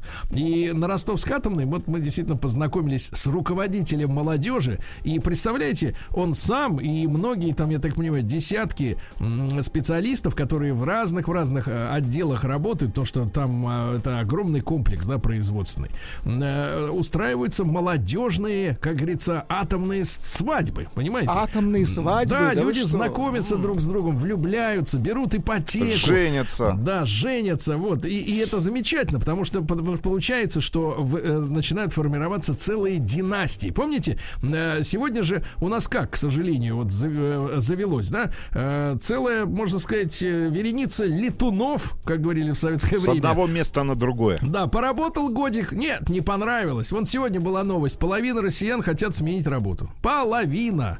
Вот. А что такое династия? Это когда э, ты э, встретил свою любовь э, на Атоммаше, может быть, да? Э, потом, соответственно, дети у тебя, Тебя выросли. встретили на Э, Пошли, Атоммаше. пошли у проходной, да, сами пошли работать. И когда, э, и когда люди связывают э, с этим местом, с этой работой свою жизнь, да, потому что, э, значит, э, это получается у человека есть призвание, правильно? Призвание, это очень важно. И старшие товарищи, вот этот молодежный комитет э, на э, Ростовской атомной очень, э, так сказать, тщательно опекают. И, э, знаете, сегодня ведь э, э, ну, одним из там, почти единственным стимулом для того, чтобы идти работать, являются бабки, правильно? Вот, потому что человек молодой, э, плохо воспитанный, первый вопрос, который задает, сколько? Вот. А когда у тебя, понимаешь, есть не только сколько, потому что, я так понимаю, и зарплаты для м, ну, в рамках, э, так сказать, Ростовской области, в принципе, страны на, на атомных станциях очень хорошие. Вот. И, и когда у тебя еще есть и ощущение коллектива, правильно? И когда у тебя есть возможность еще и здесь же сформировать свою э, личную жизнь, потому что куда идет обычный человек? Встречается с девушкой, а она, значит, от него ждет материальных, например, пожертвований каких-то, да, так сказать, э, так сказать, чтобы он ей оказывал знаки внимания, потому что не понимает, каким трудом достигается вот это финансовое благополучие. А когда люди работают на одном предприятии, они же понимают, как тяжело, э, в принципе, жить, как тяжело работать. У них нет расхождений по поводу того, какой путь в жизни надо выбирать, понимаете? И вот эти вот все присосы, понимаешь ли, по жизни. да, Присосы, кото- очень хорошо присосы, сказали. Да, Очень они, соответственно, отказываются не удел, потому что оба в этой, в этой паре, в этой семье понимают, как тяжело достаются трудовые деньги, они просто где-то наворованные, правильно? Вот, Рустамович, это очень важно, чтобы и девушки, и мужчины, да, знали цену рублю, правильно? И вот такие как раз э, люди и воспитываются в трудовом коллективе. Вот так. Кстати говоря, кстати говоря, если чуть-чуть углубиться в историю появления Волгодонска, а потому что первые там строительные площадки появились в начале 1950 года, когда началось строительство домов а, на улице Волгодонской, Ленина, Советской, в переулке Пушкина 27 июля. Значит, это, именно эта дата считается днем рождения Волгодонска. Так вот, в 1953 году Романовский райсполком выступил с ходатайством о преобразовании рабочего поселка Новосоленовский в город районного подчинения. Это очень интересно. Пятиморск. Пятиморск. Пятиморск. Пятиморск. Вот очень много говорят, да, о том, что Москва, порт, Пяти, правильно? На Пяти семи, морей. на семи Пяти- холмах. Да, обычно Пяти морей. говорят. Вот Пятиморск, Москва, по большому счету, могла бы быть Пятиморском, правильно? Мы жители Пятимо... Пятиморска. Есть Пятипа, есть Пятиморск. Да, да. Ну что, мы завтра, да, будем рассказывать уже именно о посещении Ростовской атомной электростанции. А, кстати говоря, это единственная атомная станция в нашей стране, которая за 7 лет запустила на одной площадке подряд три энергоблока. В 2010 году второй, в 2015 третий, в 2017 четвертый. И, кстати говоря, это первая АЭС в новейшей российской истории, где было возрождено именно поточное строительство, которое обеспечивает максимальную эффективность всех процессов. Об этом а, подробно расскажем завтра уже, да. И вот если говорить об, о количестве электроэнергии, 50% а, потребности в электроэнергии Ростовской области. Краснодарский, Ставропольский край и еще и Волгоградская область. Об этом, обо всем завтра в рамках а, нашего а, специального проекта «Путешествие по стране Росатом», который еще раз напомню, а, который еще раз напомню, приурочен к 75-летию атомной промышленности. И с этим юбилеем мы поздравляем всех работников атомной Путешествие по стране Росатом. На радио «Маяк». Студия кинопрограмм «Телерадиоком» представляет Просто э. Просто Не просто Мария. Да, друзья мои, не просто Мария. Мария Киселева, клинический психолог, э, доктор э, психологических наук. Мария, доброе утро. Вот. Мария. Здравствуйте. Здравствуйте, Мария. Здравствуйте, Вот, Мария. Мария, да, мы здесь, мы здесь, конечно, нужно. Да, Мария, доброе утро. Да, еще раз доброе утро. Еще раз доброе утро. Кнопочку, кнопочку не отжали, конечно, это же, это нормально. Мария, как самочувствие, как здоровье, как, так сказать, Да, ничего, вроде все хорошо. ну ничего. Жизнь и- да. Я, Жизнь я в переведу радость. для вас, Сергей, все Да. пучком. Прекратите поясничать. Мария, а, у нас есть э, э, разные письма от людей, от наших замечательных, да? Вот, но сегодня хотелось бы мне продлить, э, продлить с вашей помощью, нет, не молодость, которая с 30 до 35, ну вот в первом чтении уже прошел законопроект, продлена для кого-то, для тех, кому еще нет 35. Мы пока ждем. Вот, мы с Владиком, конечно, просто в засаде. Так вот, а, разные письма приходят э, к нам в редакцию. zu. И вы знаете, Мария, особенно э, хочется обратить внимание на, э, мы об этом э, периодически говорим, об участившихся случаях э, мошенничества с банковскими картами, с, с системами объявлений и так далее и тому подобное. Хочется попытаться разобраться с, п- с психологией людей, э, которые становятся жертвами мошеннических разводок, да? Вот я прочту вам э, несколько строк из письма Александра. Э, Он прислал мне письмо о том, что я его уже читал в эфире как-то по утру, рано утром, о том, что его знакомый, э, 60, я так понимаю, 8-летний э, человек, э, вот, э, оказался в сложной жизненной ситуации мошенники, э, ну, я не знаю, какое слово правильно использовать, заставили его, э, вот, соблазнили его, совратили, загипнотизировали по телефону или так далее. Но в итоге человек э, э, при пенсии э, в 30 тысяч рублей, кстати, неплохая пенсия, да, вот, э, оказался э, должным по кредитам, которые он взял и потом эти все суммы перечислил мошенникам, он оказался должным выплачивать ежемесячно 60 тысяч. Это само по себе, конечно, уникальная история, да? А, И, и взял он кредитов на 900 тысяч рублей. А история это развивалась следующим образом. Значит, э, дедушка, ну как дедушка, 68, в принципе, еще не дедушка, да? Ну вот, а, пришла ему идея поменять неплохую однушку на двухкомнатную квартиру. Для того, чтобы, говорит, я человек старый, больной, если за мной будет кто-то ухаживать, то понадобится комната для проживания. Видите, позаботился обо всем. И тут э, автор письма э, рассказывает их, э, передает их диалог и говорит, я, я его спрашиваю у него, а деньги на превращение однушки в двухкомнатную квартиру есть? На что, э, так сказать, э, дедушка отвечает, нет. Вот, денег нет, но он решил поискать в интернете, как их можно заработать. Вот. Ну и открыл несколько в интернете площадок на так называемых торговых. Выбрал одну из них, оставил там номер своего телефона для обратной связи, ну и так далее, так далее.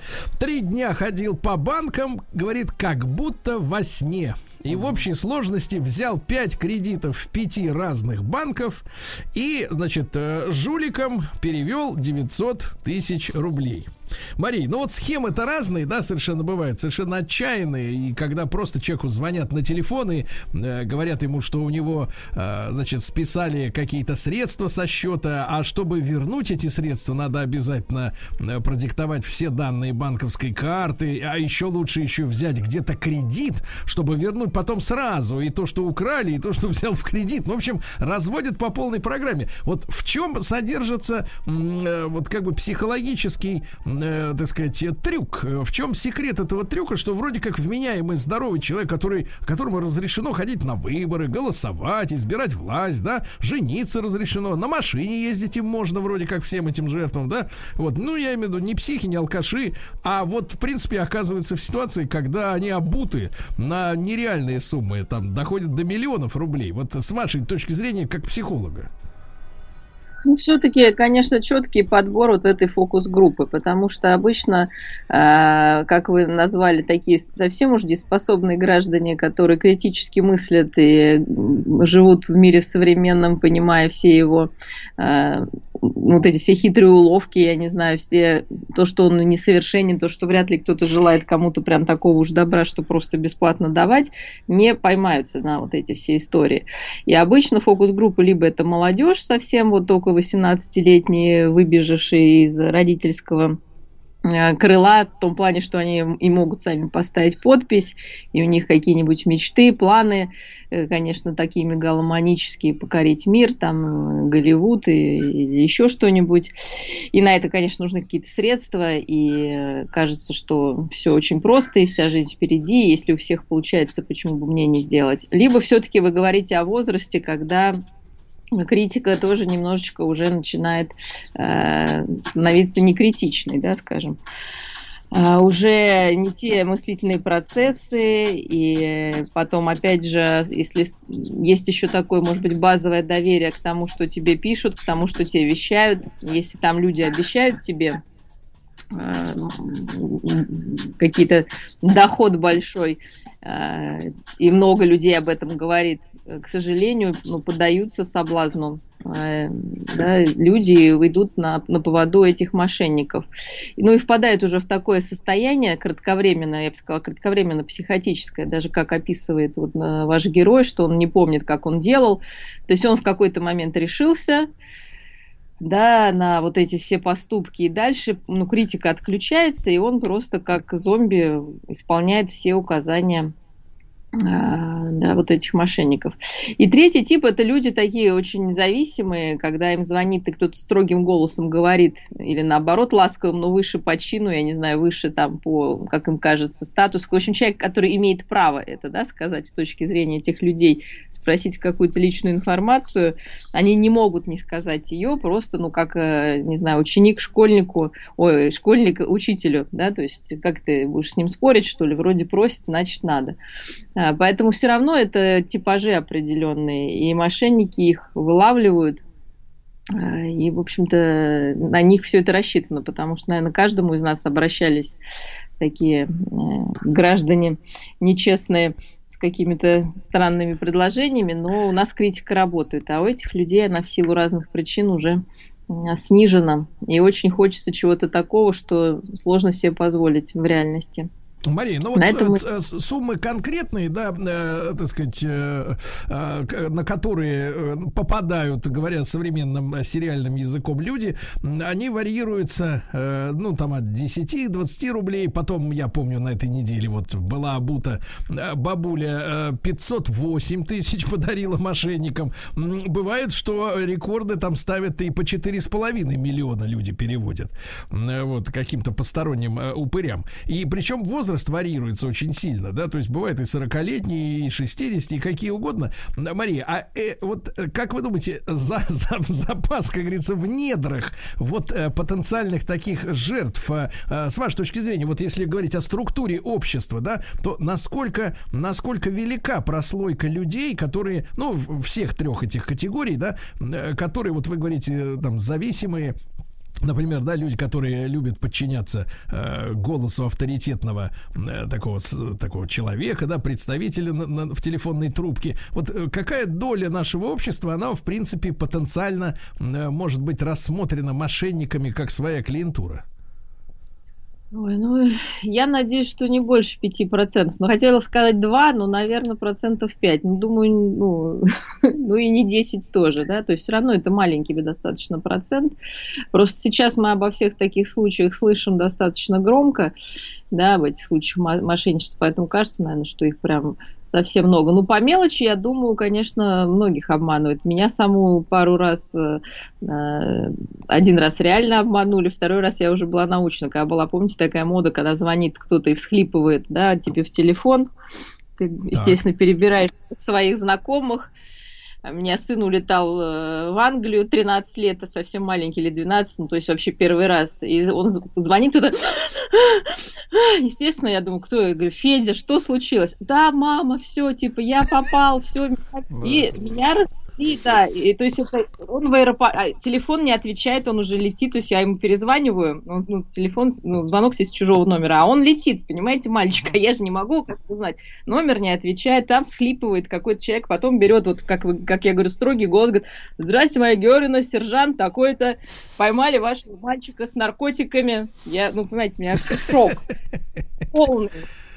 А, Хотел Театр. перевести, говорят, границу, да, вы понимаете, вот, ну, я думаю, ну, ребенок, понимаете, ну, ты же начинаешь сразу подстраиваться, да, понимаешь, что такого быть не может, но почему бы и нет. Вот, ну, попросили какие-то там 10 тысяч ре перевести. А, но и ты делаешь уже точно как зомби, да, это все. Поэтому они же ловят на какие-то вот такие вещи. Э, И, кстати, в тот, ну, вот, это, наверное, сколько лет, 10 назад, да, было это очень популярно, вот эти какие-то звонки, когда кто-то в аварию попал, кто-то еще что-то, и... То есть это Мария, я к тому, ну, а что... скажите, скажите, вот смотрите, э, на нашим друзьям, профессиональным операторам, э, телевизионным операторам время от времени предлагают подпольные или полуподпольные телестудии, значит, снимать порно. Вот. А скажите, просто, а вам предлагали когда-нибудь вот быть консультантом или да, работать вот в подобных колл-центрах, чтобы как профессиональному именно психологу, вы же знаете, как человек подкопаться, вот, э, так сказать, такую, такую работу. Как они ищут, интересно, вот этих специалистов? Это же талантливые люди. Нет, ну обычно это же люди, э, ну, социопаты, это не психологи, ну, психологи социопаты, я бы так сказала, да, это люди, а, действительно прожили свою жизнь, подстраиваясь под различные обстоятельства, понимая, как нужно надавить, чтобы вызвать там слезу прохожего, выдавить, да, или чтобы там в этот момент мама там или папа тебе не двинули, или наоборот воспользоваться, когда мама с папой или бабушка в хорошем настроении, чтобы что-нибудь у него выпросить. То есть это такое уже, понимаете, на- настолько натренированная настройка на другого человека, ну, вынужденная, да, потому что иначе бы эти товарищи не выжили в прямом смысле физическом там, да, или в эмоциональном. Поэтому они подстраиваются очень и очень э, очень и очень быстро, да, очень и очень правильно. И находят, ну, у каждого есть больные зоны. Естественно, у матери это дети, да, ее. То есть, э, и вот здесь, понимаете, очень важно свои знать какие-то, наверное, больные точки, э, чтобы, когда понимаешь, что тебя захлестывает, да, вот эта эмоция, остановиться. Для бабушки, для дедушки, ну, может, тоже, я имею в виду для пожилых людей, может, они скажут, представляете, вы там внукам своим что-то сделаете. Или, ну, на старость лет, наверное, можно рискнуть. Может, человек там всю жизнь себя оберегал от каких-то рискованных поступков, а тут думает, ну что ж, как говорится, семи смертям не бывать, одной не миновать. Ну, рискну. Потом, почему еще старшее поколение, ведь и даже наши, я не знаю, уже мы уже, я уже точно к молодежи не отношусь, а, Ну, уже, что да, вы, поэтому что вы. По вашим этим Законы цифрам, меняются, да. по законам, да. А, Но уже, конечно, вот это ощущение, что мир справедлив, и тебя не могут обмануть, ну просто потому, что так не должно быть, да, оно тоже сидит, да, по крайней мере, вот у более старшего поколения. Нас так учили, что все должно, добро побеждает зло. Вот, поэтому, когда тебе что-то предлагают, ты можешь сомневаться, но думать, ну не может же такого быть, что вот меня возьмут там и на такие деньги. То есть, понимаете, мышление у нас настолько интересно устроено, что мы как бы можем в разных пластах думать по-разному, да, как скажем, оно такое э, соскакивающее, да. То есть нам очень хочется взять миллион, мы тянем к нему руку, тут же думаем, ну как же, у меня же нет миллиона, если как же, если меня попросят его выплатить, у меня же все равно его нету. Значит, ну, значит, вот не может такого быть, что меня попросят его назад выплатить. Но я попробую вот этот сорвать, потому что вот очень хочется, да. И, ну, и потом такое ощущение, что тебя в обиду все равно не дадут. Ну, есть же полиция, есть же у нас какие-то органы, они меня защитят. Вот, понимаете, вот это все вместе в какой-то клубок сворачивается, и человек может сделать вот такое необдуманное а, решение принять. Поэтому... Вот, ну, то есть вот вы описывали, вы описывали психологию вот самих разводил, да, я так понимаю, что э, дарвинизм в детстве, э, в действии, да, фактически. То есть вот человек максимально приспособлен к выживанию, у него психика под это заточена. Мари, а вот что касается этой истории, э, вот самая это отправная точка, мне кажется, вот в данной ситуации, которую описывает нас наш слушатель Александр, да, описывает, что э, у человека, который вот у него был план, значит, превратить однокомнатную квартиру в двушку. И он отвечает себе честно на вопрос. Денег нет. Но настолько хочется, что верится, что они могут ниоткуда появиться. Я к чему говорю? Вот вроде бы, знаете, это люди все пожилые, да? Э, Ну, с нашей точки зрения, мы так воспитаны, не знаю, может, молодежь уже по-другому так относится. Ну, старые-старые, и что с него взять? Но у нас, значит, стереотип такой, пожилой, ну, значит, наивный. Но на самом деле, э, человек, которому там, условно говоря, сейчас 68, э, он, ему в 90-м было 38. Он был вменяемым, он, он видел все это, что происходило с нами, со страной, понимает значение слова кидок, да, вот, и, и не надо из него делать такого наивного буратино. Он просто выглядит так, что он наивный. А он прошел эти 30 лет э, в здравии, в добром здравии и в физической полноценности, да, и в ментальной. И когда вот человек э, зрелый, все-таки зрелость обязывает иметь жизненный опыт, да, э, отвечает себе на вопрос: денег нет, но а, а за, за концовку не, ну вы держитесь, а но очень хочется расширить а, жилплощадь. Вот а, что за механизм это в голове включается, если человек понимает 30 тысяч в месяц он получает эту пенсию, да? Ну физически, ну ни откуда взяться, э, ну там, ну что, сколько надо заплатить? Платить э, за то, чтобы двушку, копейку превратить в двушку, да, ну, по минимум, наверное, ну, ну смотря от города, конечно, это зависит, но если он э, занял в банках 900 э, тысяч рублей, да, ну, наверное, речь идет о сотнях тысяч, да, и, но, но взяться им неоткуда, но человек себе придумывает, что они могут э, как-то вот, вот, вот взяться и все, вот, вот не было их, и вдруг раз и обломилось. Вот это что за история, Мария? Вот когда человек внушает самому себе, что схема может работать. Из ничего богатство.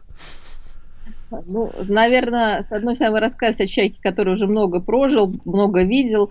Э, знаете, усталость, во-первых, э, такая накапливается всегда быть, э, как сказать, на стреме, да, то есть уже хочется где-то и расслабиться, и, наконец, поверить, что мир прекрасен. То есть, кстати, человек всю жизнь сидит и ждет, что там что-то произойдет ужасное, да. В какой-то момент этот механизм может ломаться уже, ну, потому что невозможно постоянно быть в напряжении, если даже вот он был таким осторожным, да, мы же не знаем, как он был до этого, но даже предположить, да, что человек был совершенно меняемый, осторожный, а тут у него что-то пошло не так. Ну, сломалась вот эта вот осторожность, да, потому что постоянное напряжение, оно тоже сложно переносится, с одной стороны. С другой стороны, посмотрите, что пишут.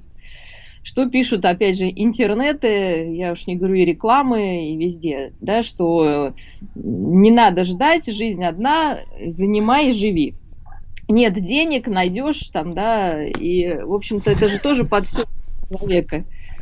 Вот, то есть, одна, то есть поддерживающая такая среда, которая говорит, что жизнь одна, все, она, причем здесь она явно уже, да, идет во второй половине, скажем так, да, и другого шанса не будет, а тут вот тебя, знаете, как едут, и каждый вот приходит, ну, если, представьте, ребенок стоит, и ему каждый проходящий предлагает конфету, да, там, и ты вроде отказываешься, отказываешься, но на какой-то момент можешь и сломаться, да, особенно когда чего-то очень хочется. Но решил рискнуть, была, не была, знаете, вот такое вот, и набрал этих кредитов. А там, а, ну, понимаете, да, только приди. Там же работает уже команда людей, которые подогревает это. Он, наверное, пришел сказал там, ой, даже не знаю, а как вот можно ли? Они говорят, да, конечно, можно, Петр Петрович, что же вы волнуетесь? Да вы вообще, да вы достойны лучшего. Давайте сейчас оформим кредитик. Всего-то там 5 копеек платить. Понимаете, они начинают подогревать вот эту, может быть, ну, робкую мысль, да, но мечту, подкрепленную какой-то эмоциональной мечтой. Вот, и дальше ему уже дают план действий, да, человеку очень правильно, как вы говорите, он видит морковку впереди, э, желаемую в виде там квартиры, ему дают план, пойдешь туда, здесь возьмешь, пойдешь туда, туда положишь, ему кажется, что таким образом он идет к своей мечте. И критику включить страшно, да, потому что тогда мечта лопнет. И этот, ну да, все. Причем даже что самое страшное, на полпути страшно остановиться, потому что тогда ты понимаешь, что все эти полпути были не в ту сторону, и ты думаешь, ну ладно, может быть, если я дойду до конца, уж там-то точно морковку получу. И вот он, к сожалению, доходит до плохого конца, да, который заставляет его нести это на, э, кредитное бремя там или еще хуже что-то. Вот, поэтому здесь, э, конечно, близкие должны просто логически, ну, объяснять, э, да, но при этом сочувствовать, не ругать, если вы видите, что человек вот в такую какую-то ну, если аферу... бы, если бы еще хорошо человек советовался бы с близкими не на этапе, когда он превратился в короля лохов, а когда он только эту мечту свою себе в мозжечок засунул. Вот, и на этом этапе посовещался, потому что у нас же люди такие, мечта ведь мечту нельзя разглашать раньше времени, правильно? Надо мечтать тихо, чтобы никто не сглазил. А вот потом, когда уже оказался в роли терпилы, как опять же в сериалах говорят, тогда можно уже и трез, трезви, три, трезвонить и вызывать на жалость, да, пробивать на слезу. Мария, э, спасибо вам большое. Значит, товарищи, вывод следующий в нашей сегодняшней программе. Так. Э, мечтать вредно.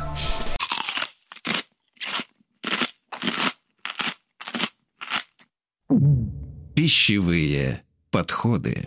Шикарный ролик, друзья мои. Да, и э, сегодня у нас в пищевых подходах э, разговор будет, как всегда, важный. Я рад приветствовать в нашем эфире Нурию Дианову, э, врача-диетолога, гастроэнтеролога. Нурия, доброе утро. Доброе утро. Доброе утро. Товарищи, послезавтра, завтра у нас, как говорится, 13 а в субботу 14 14 ноября день борьбы с сахарным диабетом. Причем разных типов, понятное дело. Вот, и сегодня мы э, поговорим, э, ну, о чем мы поговорим? Вот, и, и у меня даже, честно говоря, кажется, глаза разбегаются, о чем можно поговорить, потому что на этой неделе, к примеру, ну, я не знаю, читали вы или нет, но из Калифорнии пришло сообщение, что вот, например, применяемые при производстве мебели, обивки, ну, видимо, всякого ковролина и прочего, прочей дряни, и электроники, полибромированные дефинилованные эфиры, ну, какая-то химоза страшная, э, могут стать э, триггером для появления диабета. Ну, например, да, например, такое сообщение. Причем выяснилось, что вот эти ПБДЭ, как это сокращенно, да, они настолько присутствуют уже во всей окружающей среде, то, что я вот почитал новости на эту тему, э, даже рыбу трудно найти без вот этой заразы, понимаешь? Она уже и сидит в каждой рыбине, вот эта гадость, и может э, быть спусковым крючком, если переводить триггер на русский язык, возникновению диабета. Вот с вашей точки зрения, Нурия, нам все время внушают, да, что диабет это у тех, кто ест много сладкого. Взял у Палыча типа Прагу, съел в одно лицо, и вот ты уже на, на полшага к диабетикам. А как вы вот смотрите на возникновение этой проблемы? На самом деле у нас все генетически детерминировано, и сахарный диабет э, в том числе относится в эту группу заболеваний. Считается, что порядка там 90 с лишним процентов заболеваний, они детерминированы. Э, то есть предопределены, грубо говоря, у нас есть генетическая предрасположенность. И дальше все-таки а, нарушение а, а, умения общаться с углеводами, вот именно а, переедание, да, особенно а, сахаров, а, получается, что и приводит а, в той или иной степени быстрее к развитию основного такого проблематичного вида сахарного диабета, это второго типа. Вот. Первый тип как раз занимает в процентном соотношении не так много, что называется, людей им болеет, да, и там еще есть аутоиммунные по- поломки, я бы такие ск- сказала. Там идет аутоагрессия против клеток а, поджелудочной железы, это немножко другое.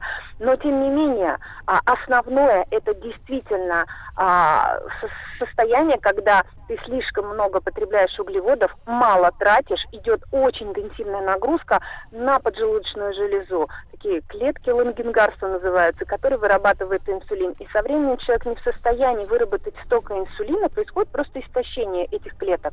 Ну, просто устают работать на таком режиме. А, потому что основная задача, когда мы с вами слопали целый пирог, пирог э, там, Прагу и так далее, да, много сразу поступило углеводов. И так как у нас гомеостаз, это называется постоянство внутренней среды, такое красивое слово медицинское, то а, инсулин сразу что делает? И выровнял все. Это как полиция, да, сразу утихомирил. Понимаете?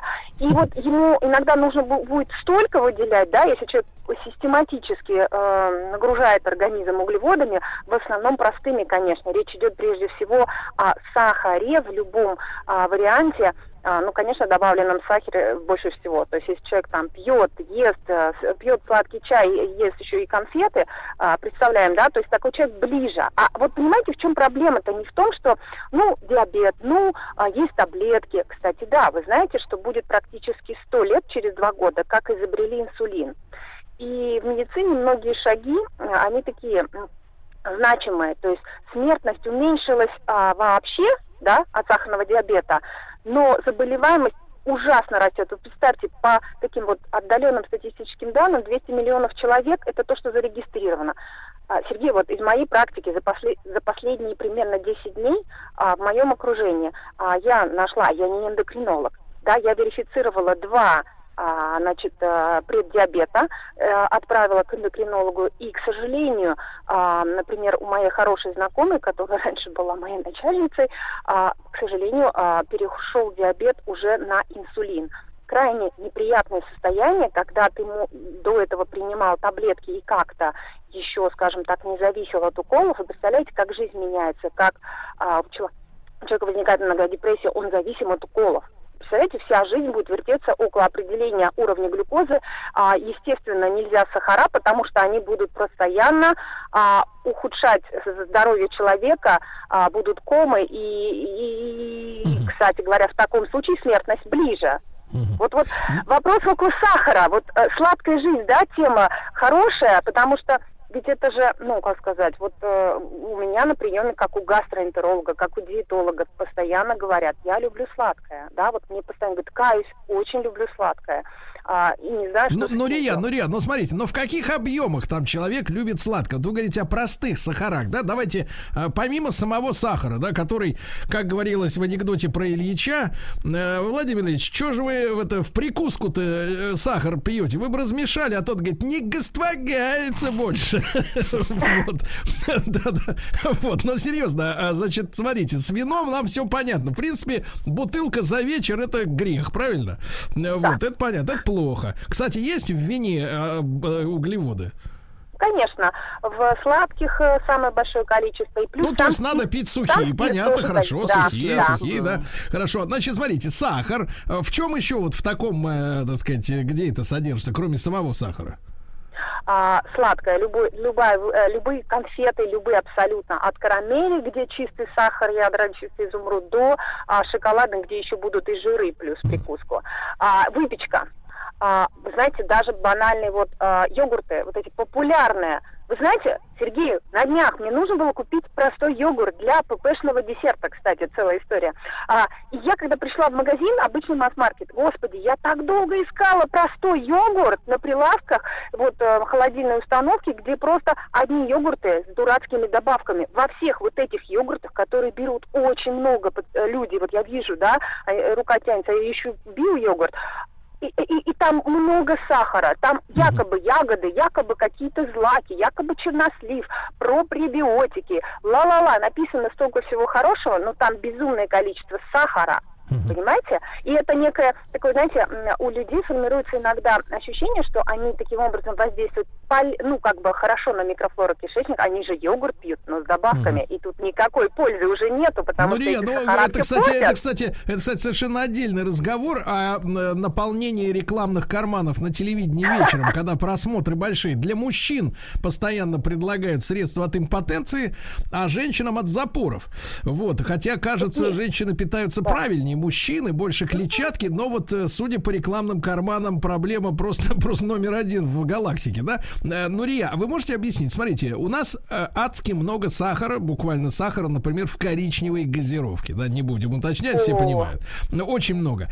И вот как-то я тут натолкнулся на, ну, не знаю, тянет на на Нобелевскую премию или, или я обойдусь президентским грантом, вот, но я понял, что а, вот сделал для себя вывод, что вот это вот обилие сахара, в том числе в этих йогуртах с пребиотиками, там, обилие сладкого в Что, отделах, Сергей? да, связано с тем, смотрите, да, что, в принципе, людей надо успокоить в глобальном масштабе. Ты поел сладкого, и у тебя как бы нервы немножко улеглись. Почему человек потребляет сладкое? Я ж так понимаю, что как раз из-за того, что он на нервике, а это как бы такой нелекарственный стресс-соподавитель, нет? Вы абсолютно правы. А, вы знаете, что а, вот пытаюсь донести еще мысль, еще в соусах, еще э, э, странно, но а, когда общаешься с технологами, они говорят, что сахар кладут везде. Почему? Потому что это услада. Понимаете? Абсолютно везде. Даже в какую-нибудь полуфабрикатную котлетину, которую любят покупать холостяки, и быстренько раз зажарил и съел. Даже туда кладут сахар. Сахар есть везде, кроме как, ну, каких-то при- примитивном куске мяса. Ну, грубо говоря, да, вот, вот сырой кусок, там нет сахара. Там вообще нет углеводов, кстати говоря, основные белки да жиры. Поэтому сахар есть везде. И, э, и избежать этого очень, ну, как бы сложно, но можно. А, только начав а, а, самому а, делать осознанные выборы, все, что вы хотите. Ну, Рия, а, ну, Рия, вот- а вот да. это, вот эта физическая потребность, вы говорите, к вам приходят люди и говорят, я очень люблю сладкое, без него не могу. Хотя, честно говоря, вот по моим наблюдениям, э, сладкоежками в большей степени, мне кажется, являются мужчины, потому что женщины или делают вид, иск- или искренне, как бы любят какие-то другие вкусы, ну, неважно. Но, тем не менее, вот эта физическая зависимость от того, что очень хочется съесть чего-нибудь сладкого, вот на, грубо говоря, биохимических, на биохимическом уровне, это из-за чего вот человек чувствует такую сильную аддикцию, как говорится, от сахаров? зависимость. Вы знаете, на самом деле в большей степени это обусловлено психологическими только факторами. Больше, в большей степени это попытка каким-то образом заесть какую-то ситуацию. А, может быть хронический стресс, а, может быть ам, острый стресс. А, к сожалению, это так. Физически а, не очень много состояний, а, которые, ну, физиологически, которые действительно могут к этому, скажем так, ам, тянуть и способствовать. Обычно нарушенная микрофлора а, в кишечнике, а, не совсем достаточный уровень витамина D, и это не стопроцентно. Это просто одни из факторов, которые в совокупности могут обуславливать вот эти вот а, состояния. А, когда э, человек постоянно, понимаете, ест только углеводы и очень много их, ими злоупотребляет, то у него постоянно работают качели в организме. То есть съел порцию чего-то такого бодренького с утра, например, а, подскочил уровень глюкозы, вышел инсулин, всех побил, а, уровень глюкозы выровнял, да, вот на- напоминает бунт очередной, да, глюкоза это бунт, а инсулин это полиция, пришел, выровнял. Выровнял, опять резкое падение глюкозы вы- вызывает в мозгу ощущение слабости, недомогания, ой, что-то мне нехорошо, пойду-ка я, пойду, э, что-то до- добуду, да, быстренького причем. И самое интересное, что если у людей слишком длинные промежутки между приемами пищи, а, и, и нет рядом альтернативы здоровой, с собой не взял обедика, да, в столовку не может пойти, а рядом есть автомат, проще всего он, на, он чувствует недомогание вот на этой гипогликемии очень условной, да, когда уже надо бы подкрепиться, а что-то как-то не получается. А уже 4 там часа прошло, 5, и все, и начинает голова болеть, начинает состояние такое отупения, да, то есть это реально потребность в поступлении энергии. Смотрите, у нас а, минимальная такой, минимально высчитали физиологи, потребность в глюкозе чистой для мозга а, 120 грамм, если я не ошибаюсь, в сутки. Это в чистом виде минималка. То есть меньше этого количества. А вы знаете, что есть, например, диета Виктории Secret с моделей, да? Там считается, что нужно в день, чтобы быть вот этой вот э, дохлятиной, нужно там 50 грамм углеводов э, есть в день. Вы представляете, да? А Поэтому такие, 120. поэтому такие интеллектуальные лица, да, вы хотите на это, на это намекнуть? Изможденные, да, недоедающие. Они даже не могут э, перекрывать потребность, когда им резко нужно что-то там а, опять до какого-то XXL размера войти и так далее. Поэтому есть некие Да, Нурия, Нурия, всегда после короткой, после короткой рекламы э, продолжим. Нурия Дианова, врач-диетолог с нами.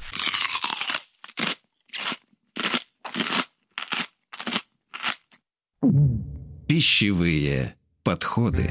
Друзья мои, э, наш цикл, мы делаем его, э, э, естественно, главным образом с Нурией Диановой, врачом и диетологом, гастроэнтерологом. Послезавтра день борьбы с сахарным диабетом. Нурия, ну вот вопрос важный. Можем ли мы, понятное дело, что все упирается, ну, есть народная мудрость, да, все от нервов, здесь в прямом смысле, да, нам хочется сладкого, что, чтобы задавить, заглушить. Я так понимаю, что вот это вот периодическое потребление сладких снеков, каких-то шоколадок и так далее, это сродни курению, да, то есть курильщик выкуривает, у него подскакивает, так сказать, настроение, все, потом все садится, ему надо опять. Такая да, вот, кстати э, да. говоря. Сергей, Такая вы вот знаете, история. буквально ведь э, порядка на 20-30 минут вот это состояние нирваны всего лишь, а потом все то же самое. Опять вышел инсулин, как полицейский, всех усмирил, и опять есть а, несколько, ну, как сказать, э, выровненный уровень глюкозы, а потом через какое-то время, через час опять потребность э, чего-то взять, чего-то съесть. как-то Нурия, а можем ли мы, можем ли мы, э, ну, скажем так, вот зная, э, зная, да, все, так сказать, в кавычках плюсы для э, тех, кто любит сладкое, э, вот эту сладость чем-то заменить, э, чтобы давало такой же эмоциональный, в общем-то, эффект, наверное, для человека, и прежде всего ограничивало бы как раз в потреблении вот этих быстрых углеводов, защищая от диабета, да, и, соответственно, давало бы мозгу тоже питание. актуальный вопрос. И здесь а, несколько направлений. Прежде всего, то, например, что я пытаюсь обязательно выяснить, я а, у каждого человека, который со мной работает, пытаюсь выяснить, что запускает. А дело в том, что у нас несколько сфер а, нашей жизни, да, там мы, там, я не знаю, мы отцы, родители, да, мы там а, профессиональные там эксперты, мы там, а, не знаю, как ли- личность, мы э, как человек, который должен отдыхать и так далее. Есть несколько сфер нашей жизни, их порядка 8-12 по разным совершенно а, данным у психологов. И если в какой-то из них есть сильное проседание, заболевания, то это и есть первый три- триггерный момент, который, а, чтобы немножко нивелировать вот этот вот недостаток в своей жизни, человек приходит. Это первое. Надо это найти. У каждого он немножко свой. А, у женщин преимущественно это всегда личные отношения в первую очередь. А, у мужчин это бывает недовольство работой. Вот просто статистика моя личная, это не значит, что так и есть. Да? Вот я просто вот свою работу могу сказать. И когда ты начинаешь, а, есть техники, которые применяют психологи по пищевому поведению, когда начинаешь немножко с этой зоной работать, у человека выравнивается общий фон, а, и он перестает так активно это заедать. Это нужно сделать. Дальше То есть, а, Нурия, еще раз посмотреть- закрепим, Нурия, закрепим, да? М, То есть это дисбаланс в удовлетворенности жизнью, да? Да, то есть, в принципе, в сказано. принципе, то есть, в принципе, если хочется сэкономить на пищевом психологе, ребята, надо просто вот если просела личная жизнь, просадить к чертовой бабушке и работу. И наоборот, и наоборот. Что-то не, не поперло на работе, порвать с личной жизнью и полностью провалиться на днище. И на, на ровном днище, в принципе, так сказать, э, сахаром заедать будет уже нечего. Так, шутка, шутка. ну А второе, а вот все-таки, все-таки вот э, с точки зрения э, питания, Да, второе, э, потому что это базовые вещи, и их нужно сделать. Если только э, работать над одним питанием и не, не понимая, что запускает каждый раз, то это периодически будут а, такие подъемы, возвраты, подъемы, возвраты веса, аппетита и всего остального. Надо посмотреть рацион с точки зрения того, а, нет ли там каких-то перекосов. То есть, а, если нормальные углеводы, там, не знаю, день хлеба был не так давно, да, и мы говорили, что он может быть в рационе человека, если он им, им не злоупотребляет и так далее. То есть нужно просто сбалансировать рацион. Как только вот, а почему вот то возникает у мозга, помните, э, желание а, пойти поискать а, углеводы, э, потому что это быстрый источник энергии, да, когда он утомлен, что а, нужны равномерные поступления пищи, то есть еда должна приходить вовремя, да, то есть это как тигра, надо в клетке кормить вовремя, иначе он э, разъярится, все то же самое у нас. И второй момент, внутри каждого приема пищи должны быть все компоненты, а, и углеводы, и белки, и клетчатки много. Тогда нету каких-то уже физиологических причин. Кстати говоря, вот одна физи- тоже отсылка немножко, да, на пару минут назад. Когда в рационе нет сложных углеводов, все равно человек компенсирует отсутствие сложных углеводов, крупы, зерновые, да, вот это вот хлеб, он компенсирует это вот как раз поиском простых углеводов. Это к вопросу о физиологической потребности. Так вот, сбалансировать просто, режим выстроить. И самое третье, конечно же, альтернатива должна быть. Вот с этим очень плоховастенько у нас на рынке, потому что очень много есть псевдо-ППшных а, всяких десертов, псевдо-ППшных продуктов сладких, и там нужно, конечно, немножко научиться разбираться. В принципе, самый простой способ. а, начните есть фрукты, которые вам нравятся. Ключевое слово, да. А, норма тоже имеет значение, к сожалению и к счастью, иначе будет сильно раздувать живот. Бродильная диспепсия, это называется на языке гастроэнтерологов, когда слишком много поступает фруктозы, сахарозы, иногда ну это пусть, раскручивать. давайте, Нурия, Да. это пусть терпят окружающие. Да. Это их проблемы. Да, ну, следующее. А, Есть много сладостей, которые делают без сахара. И маркетологи это обычно пишут крупно, больше, чем само название какого-то десерта. А, Это уже плюс этого десерта. Дальше надо просто разобраться, а что тогда вместо сахара? Если фруктоза, то это нужно обратно положить на полку, потому что фруктозу можно есть только людям, у которых нет лишнего веса. А, потому что последние данные говорят, что все равно усвоение идет немножко другим способом, да, чем, скажем так, а, глюкоза, да, А, но а, со временем вы а, сделаете жирной свою печень благодаря фруктозе, и со временем все равно придет сахарный диабет. То есть немножко путь будет другим, не напрямую к сахарному диабету, а сначала к а, жирной печени, к лишнему весу и только потом к сахарному диабету. То есть немножко другая цепочка. И, на Нурия, мой взгляд, вы сегодня, лучше. вы сегодня сделали большое дело, товарищи. Запомните, фруктозу нам жиробасам нельзя. А, Да. Нурия Дианова, врач-диетолог, гастроэнтеролог. До следующей встречи, Нурия. Спасибо большое.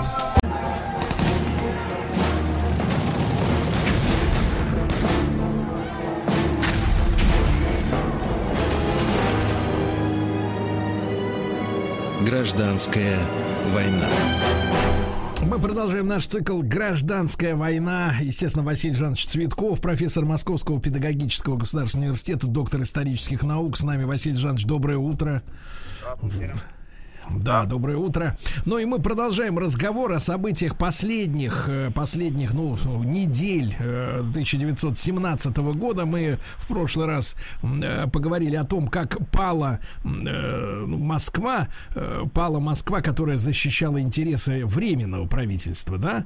М, Да. И говорили о том, что э, некоторые части военные приезжали в Москву как раз из ставки генерала Духонина, генерала с, ну, с чудовищно жестокой э, судьбой, да, в конце его жизни. Вот сегодня мы об этом тоже поговорим. Василий Жанович, э, с чего начнем?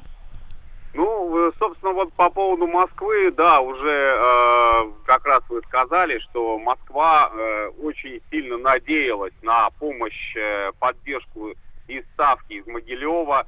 Ну, собственно, надеялись э, не только в Москве, надеялся и Керенский. А, и э, вот идея-то какая была? Именно боеспособные э, части, верные, преданные, все-таки оставшиеся еще преданными временному правительству, э, собрать со всех фронтов, сколько это возможно будет, и направить их в распоряжение либо Керенского Краснова под Петроград, либо в Москву. Э, Еще был вариант, конечно, удержания Киева, но э, с Киевом не, удалось ничего сделать, потому что он буквально в первые же дни уже после м, прихода к власти большевиков в Петрограде, э, там э, тоже э, установилась э, не власть Временного правительства. Сначала большевики, а потом Центральная Рада украинская уже взяла под контроль.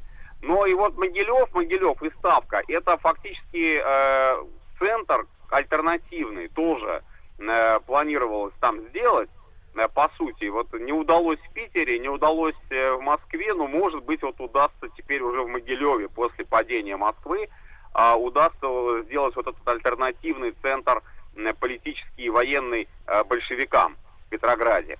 Ну вот, собственно, поэтому э, ставка Могилеве имела такое значение, двоякое. Вот с одной стороны, как э, центр управления войсками, э, это было еще со времен Николая II, собственно, после того, как в 15 году э, он принял командование, верховное командование, Николай II вступил э, в командование русской армии. А, И э, Могилев, в общем-то, оставался вот этим вот городом, этим центром таких антиреволюционных, контрреволюционных сил. Это был некий такой символ еще остававшегося военного порядка. Ну, а второй вот момент, это я уже сказал, это попытка политической альтернативы большевикам и попытка, в чем принимал Духонин тоже непосредственное участие, попытка и здесь э, уже создать еще одно э, временное правительство, уже по сути э, такое э, третье альтернативное правительство по счету. Э, Первое, напомню нашим слушателям, пытались создать э, товарищи министров, заместители министров э, в Петрограде, которые остались на свободе. Их не арестовали, э, министров арестовали в Зимнем дворце, отправили в Петропавловску. А их заместители, вот они в подполье пытались, значит, э, создать альтернативное временное правительство. Второе пытались создать в Москве, не получилось. И третье, на этот раз уже вот Могилев. Могилев решил выступить. Причем там главой временного правительства должен был быть никто иной, как Виктор Михайлович Чернов, э, деятель довольно известный. А это и лидер эсеровской партии, это и бывший министр земледелия временного правительства, селянский министр, как его называли, это и будущий председатель Всероссийского учительного собрания, о котором вот тоже мы уже говорили, но, правда, однодневного. Василий Жанович, а э, какая, в принципе, обстановочка-то была в Ставке? Там же, я так понимаю, штабные офицеры, да? Э, вот. э, была, ли, была ли там такая целостность, целостность антибольшевистская в рядах тех, кто собрались в Могилеве? Вполне, вполне антибольшевистская. Почему еще интересный момент хочу отметить? Дело в том, что вот в семнадцатом году, детище семнадцатого года, это а, различные армейские комитеты, да, ну вот их не было в царской армии, вот они потом появляются. И в Могилеве действовал такой всеармейский комитет, а, революционное детище, то есть структура, которая по логике вещей должна была олицетворять собой вот некое общественное, такое военное общественное представительство приставки. И э, с этим комитетом, в общем-то, нашли общий язык, э, и генералы тоже. Э, и никто не собирался там его распускать, разгонять. Так вот, даже этот комитет, там, правда, преобладали, господствовали, э, там не было уже большевиков, э, там были меньшевики и эсеры. И вот этот комитет, он заявил о поддержке Духонина, о поддержке Керенского и о противодействии авантюре большевиков, как вот говорилось в этой декларации этого революционного, по сути, органа. То есть здесь получился такой вот четкий совершенно тандем. Не только генералы, не только офицеры штабные, а то, что они были контрреволюционные, это, это совершенно бесспорно, да. Вот. И э, даже еще и комитет э, всеармейский, вот как бы э, революционный орган тоже был против большевиков. И что вот интересно, вообще ведь Ставка, она сохранила свой аппарат почти э, нетронутым. Ну, несмотря на все вот эти революционные события, он работал, он функционировал. Там была мощная радиостанция. А, там был, э, это вообще железнодорожный узел на тот момент, очень важный, тоже железнодорожные пути, это концентрировать в своих руках. Э, Сохранилось э, довольно много офицеров, ну, не руководства, но вот таких вот среднего звена, уровень там адъютантов, а, которые были еще сотрудниками Корнилова. А ведь надо помнить, вот мы говорили в прошлом цикле именем революции о том, что Корнилов опирался на ставку, и даже после своего ареста Корнилов продолжал, Деникин, Дух, э, Романовский, Марков, вот эти будущие генералы белые, они продолжали поддерживать контакты с Духониным, и Деникин так э, интересно, в общем-то, пишет, что э, ну, они находились в заточении в городе Быхов. Это тюремное заточение, но оно не настолько было прям ужасным, это все-таки не там Петропавловская крепость, они находились в здании женской гимназии, которая была переоборудована под тюрьму такую временную, пока их, э, значит, расследовали их э, выступления против временного правительства. Вот, и они э, сохраняли связь с Могилевым, с Духониным. А, Алексеев, генерал Алексеев, который не участвовал непосредственно в Корниловском таком выступлении, а он Духонина, по сути, поддерживал, это была его креатура, генерал Духонин. И Деникин говорил, что вот в Могилеве ставка, а у нас подставка. То есть мы в Быхове э, были в курсе всех тех дел, которые творятся на фронте. И Духонин, вот показательный момент, э, за день до своего уже вот та- убийства, до своей трагической гибели, он э, собственным единоличным распоряжением предписал освободить э, всех э, быховских э, заключенных, и, и они уехали на Дон. То есть он тем самым спас э, Корнилова, Деникина, Маркова и вот тех, кто оказались арестованы после Корниловского выступления. То есть вообще э, важность ставки была очень большой. Василий Жанович, а э, к какому моменту уже вот сформировалось это третье временное правительство в Ставке и э, какой у них был план действий? Вот как раз после того, что стало понятно, вот не удастся уже ничего сделать в Москве, а, это середина ноября. Э, середина ноября, а, ну, приезжают туда как раз Гоц и Дан, вот эти вот, да, помните, знаменитый Гоцлибер Дан, э, лидер эсеров меньшевиков, приезжает туда Чернов, а, и вот они э, с Духониным договариваются о создании однородного социалистического правительства. Ну, в принципе, туда предполагалось, что, может быть, войдут большевики, естественно, не Ленин, а такие большевики, с которыми можно договориться, согласовать там э, А ко- кого они на тот момент считали э, до- договороспособными? Пока, пока не было еще точных конкретных э, фамилий, Ну, то, есть, то есть, если вдруг появится, то возьмем. Да, чисто теоретически. Если вообще большевики согласятся, в принципе, с э, вот э- эту идею эту поддерживать. Вообще, сама по себе идея однородного социалистического правительства, Ленин, он не очень-то ее прям чуждался в сентябре, в октябре, до еще штурма Зимнего. Ну, считал, что да, можно так вот э, создать некий блок э, социалистов. Естественно, кадеты, там, монархисты, ни в коем случае с ними говорить не о чем. А вот э, социалисты, если они опять же поддержат программу большевиков, то вполне-вполне можно найти с ними общий язык. Э, И вот левые эсеры, в том числе, вот, э, кстати, они же вошли в состав Совнаркома, Ленин уже говорил о том, что вот да, у нас э, есть тоже наши союзники э, слева. Но здесь речь шла о более широком фронте э, и о правых эсерах тоже, и о меньшевиках. А меньшевики вот на тот момент, они выступили, в общем, с э, по- почти полным э, осуждением, а, за исключением там части а, их партии, они осуждали приход Ленина к власти. Вот, так что тут договариваться... Василий Жанович, Василий Жанович, ну а помимо ревности, понятной, да, и, так сказать, зависти э, к тем, кто пришел и кто не пришел к власти, э, в чем вот это равно, однородное социалистическое правительство расходилось э, с большевистскими принципами? несколько принципиальных моментов. Очень важно, вот хорошо, Сергей Валерьевич, что вы этот вопрос задали, потому что сейчас э, как раз есть такая точка зрения, э, высказывается многими историками, что вот это как раз реальная альтернатива Совнаркому, если бы это правительство было создано вообще. Потому что мы с вами говорили о том, что страна левела, а это выборы в учительное собрание показали. Действительно преобладают э, сторонники левых идей. Э, вот. И вот этот некий левый фронт, да, вот такая точка зрения была, э, что прежде всего один из таких тезисов э, принципиальных это дождаться все-таки созыва учительного собрания, а, решить вопросы о мире, о земле посредством как раз в том числе и социализации земли и заключения мирных соглашений, мирного договора, а в чем было принципиальное расхождение, это в тактике действий, потому что ленинская позиция вот э, не ждать созыва учительного собрания, передавать сразу власть в руки вот уже советов рабочих, солдатских, там, где возможно и крестьянских депутатов, создавать ревкомы, э, диктовать, по сути, социалистическим партиям другим э, свою волю. Вот они считали, что эта ленинская тактика, она э, очень вредна. А, потому что тот же самый Госдан, э, вот да, они э, были как некая такая контактная группа. Э, может быть, да, удалось бы договориться с Керенским, хотя вот как раз его-то э, такую тоже антиленинскую позицию многие не принимали и считали, что вот если без Ленина и без Керенского, вот этих двух э, крайних, да, социалистов, то можно вот это самое однородное социалистическое правительство создать, и, глядишь, вот после учительного собрания оно там будет дальше уже функционировать в качестве российской власти. Вот примерно так. Угу.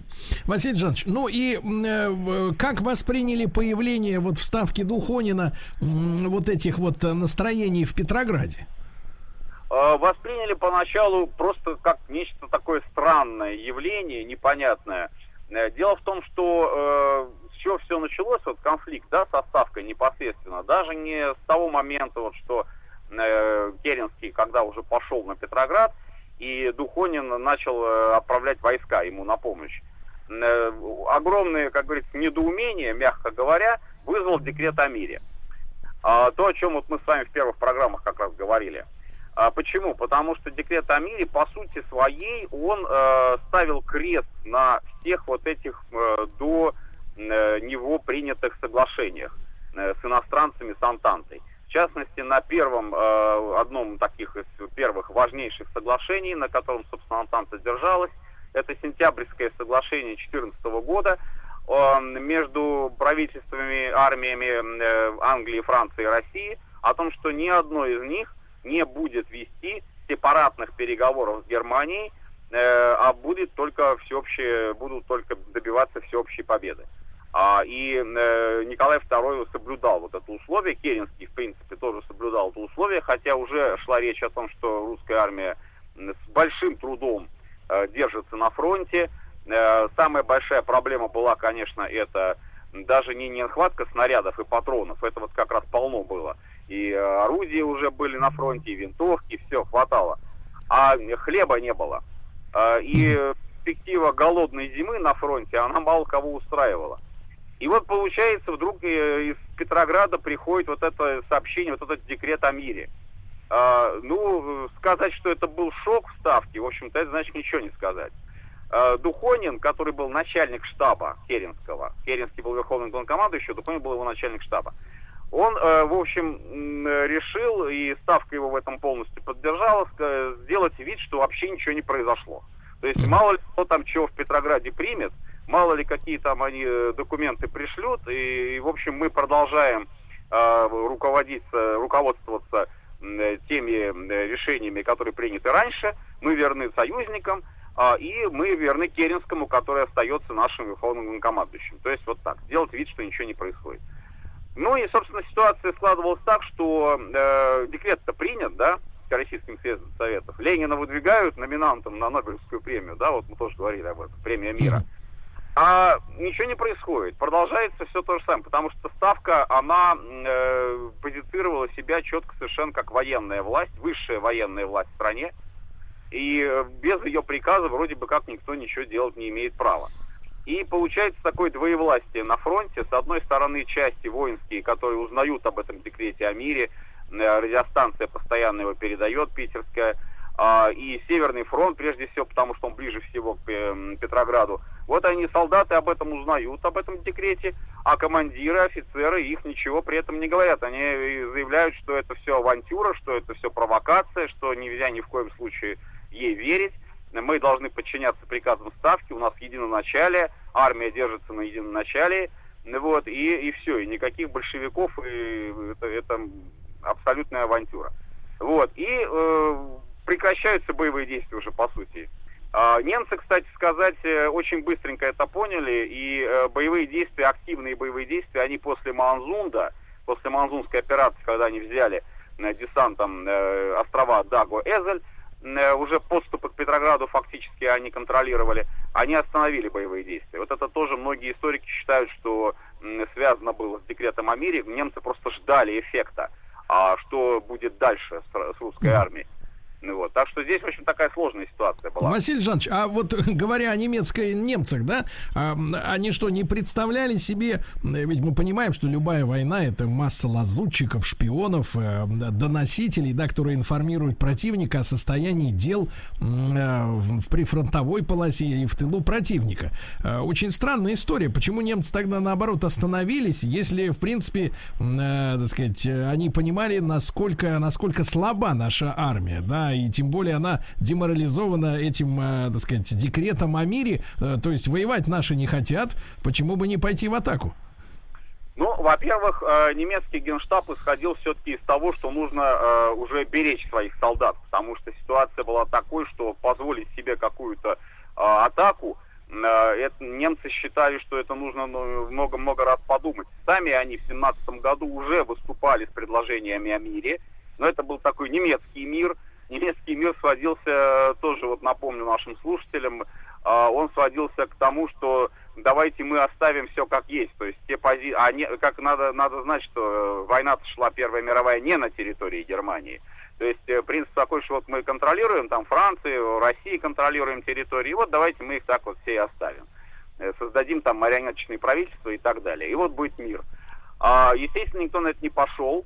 Ну, в общем, они были заинтересованы, конечно, в э, контактах, которые позволили бы им, немцам, э, вот гарантированно э, прекратить выгодные для них положения боевые действия.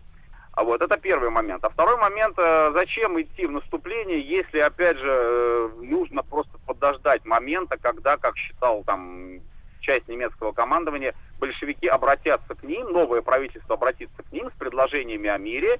Это, в общем-то, они не исключали.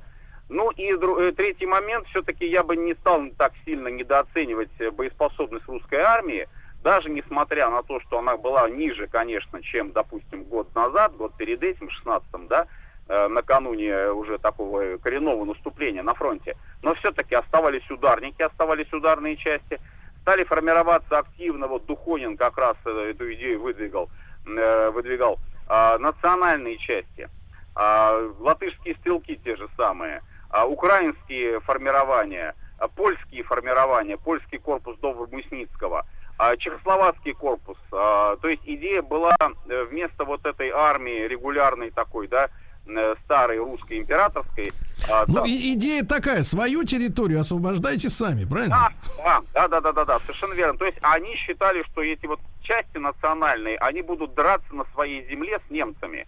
И это усилит их э, боеспособность, конечно. Да. Друзья мои, Василий Жанович Цветков, э, доктор исторических наук, наш цикл «Гражданская война» целиком к вашим услугам на сайте радиомаяк.ру в любое удобное для вас время. После новостей продолжим.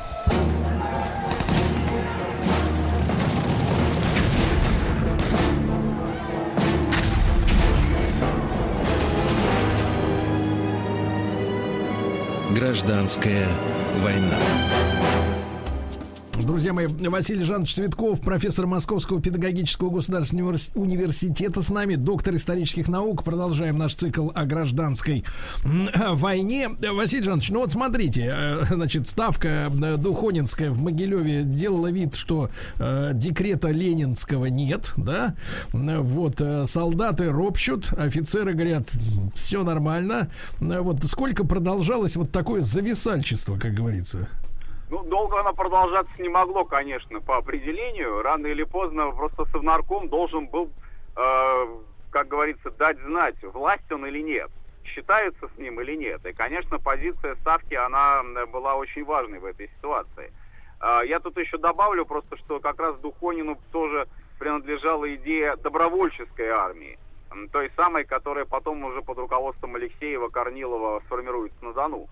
А, Тоже из добровольцев, из э, тех, кто готов воевать, вот из этих ударников, э, можно было бы создать некую альтернативу э, для э, той армии, которую постепенно демобилизуют, сократят ее численность. Ну, глядишь, вот эта добровольческая армия продержится до э, того момента, когда все-таки Германия войну проиграет. А то, что она ее проиграет, э, в 17 году было очевидно совершенно. А, значит, следующий момент, вот э, Ленин э, был занят, э, конечно, во всех смыслах э, подавлением Керенского Краснова. А Ленин был занят Москвой. А, начинается уже вот э, процесс, это триумфальное шествие советской власти, которое как раз Ленин потом определит, это уже установление советской власти в других городах. А ставка все никак. Ставка все, как говорится, никак не поддается. И э, Духонину уже в ультимативной форме а, из Петрограда было направлено предписание незамедлительно начать э, переговоры с э, военными, э, прежде всего с военными, э, командованием стран Антанты и командованием немецким.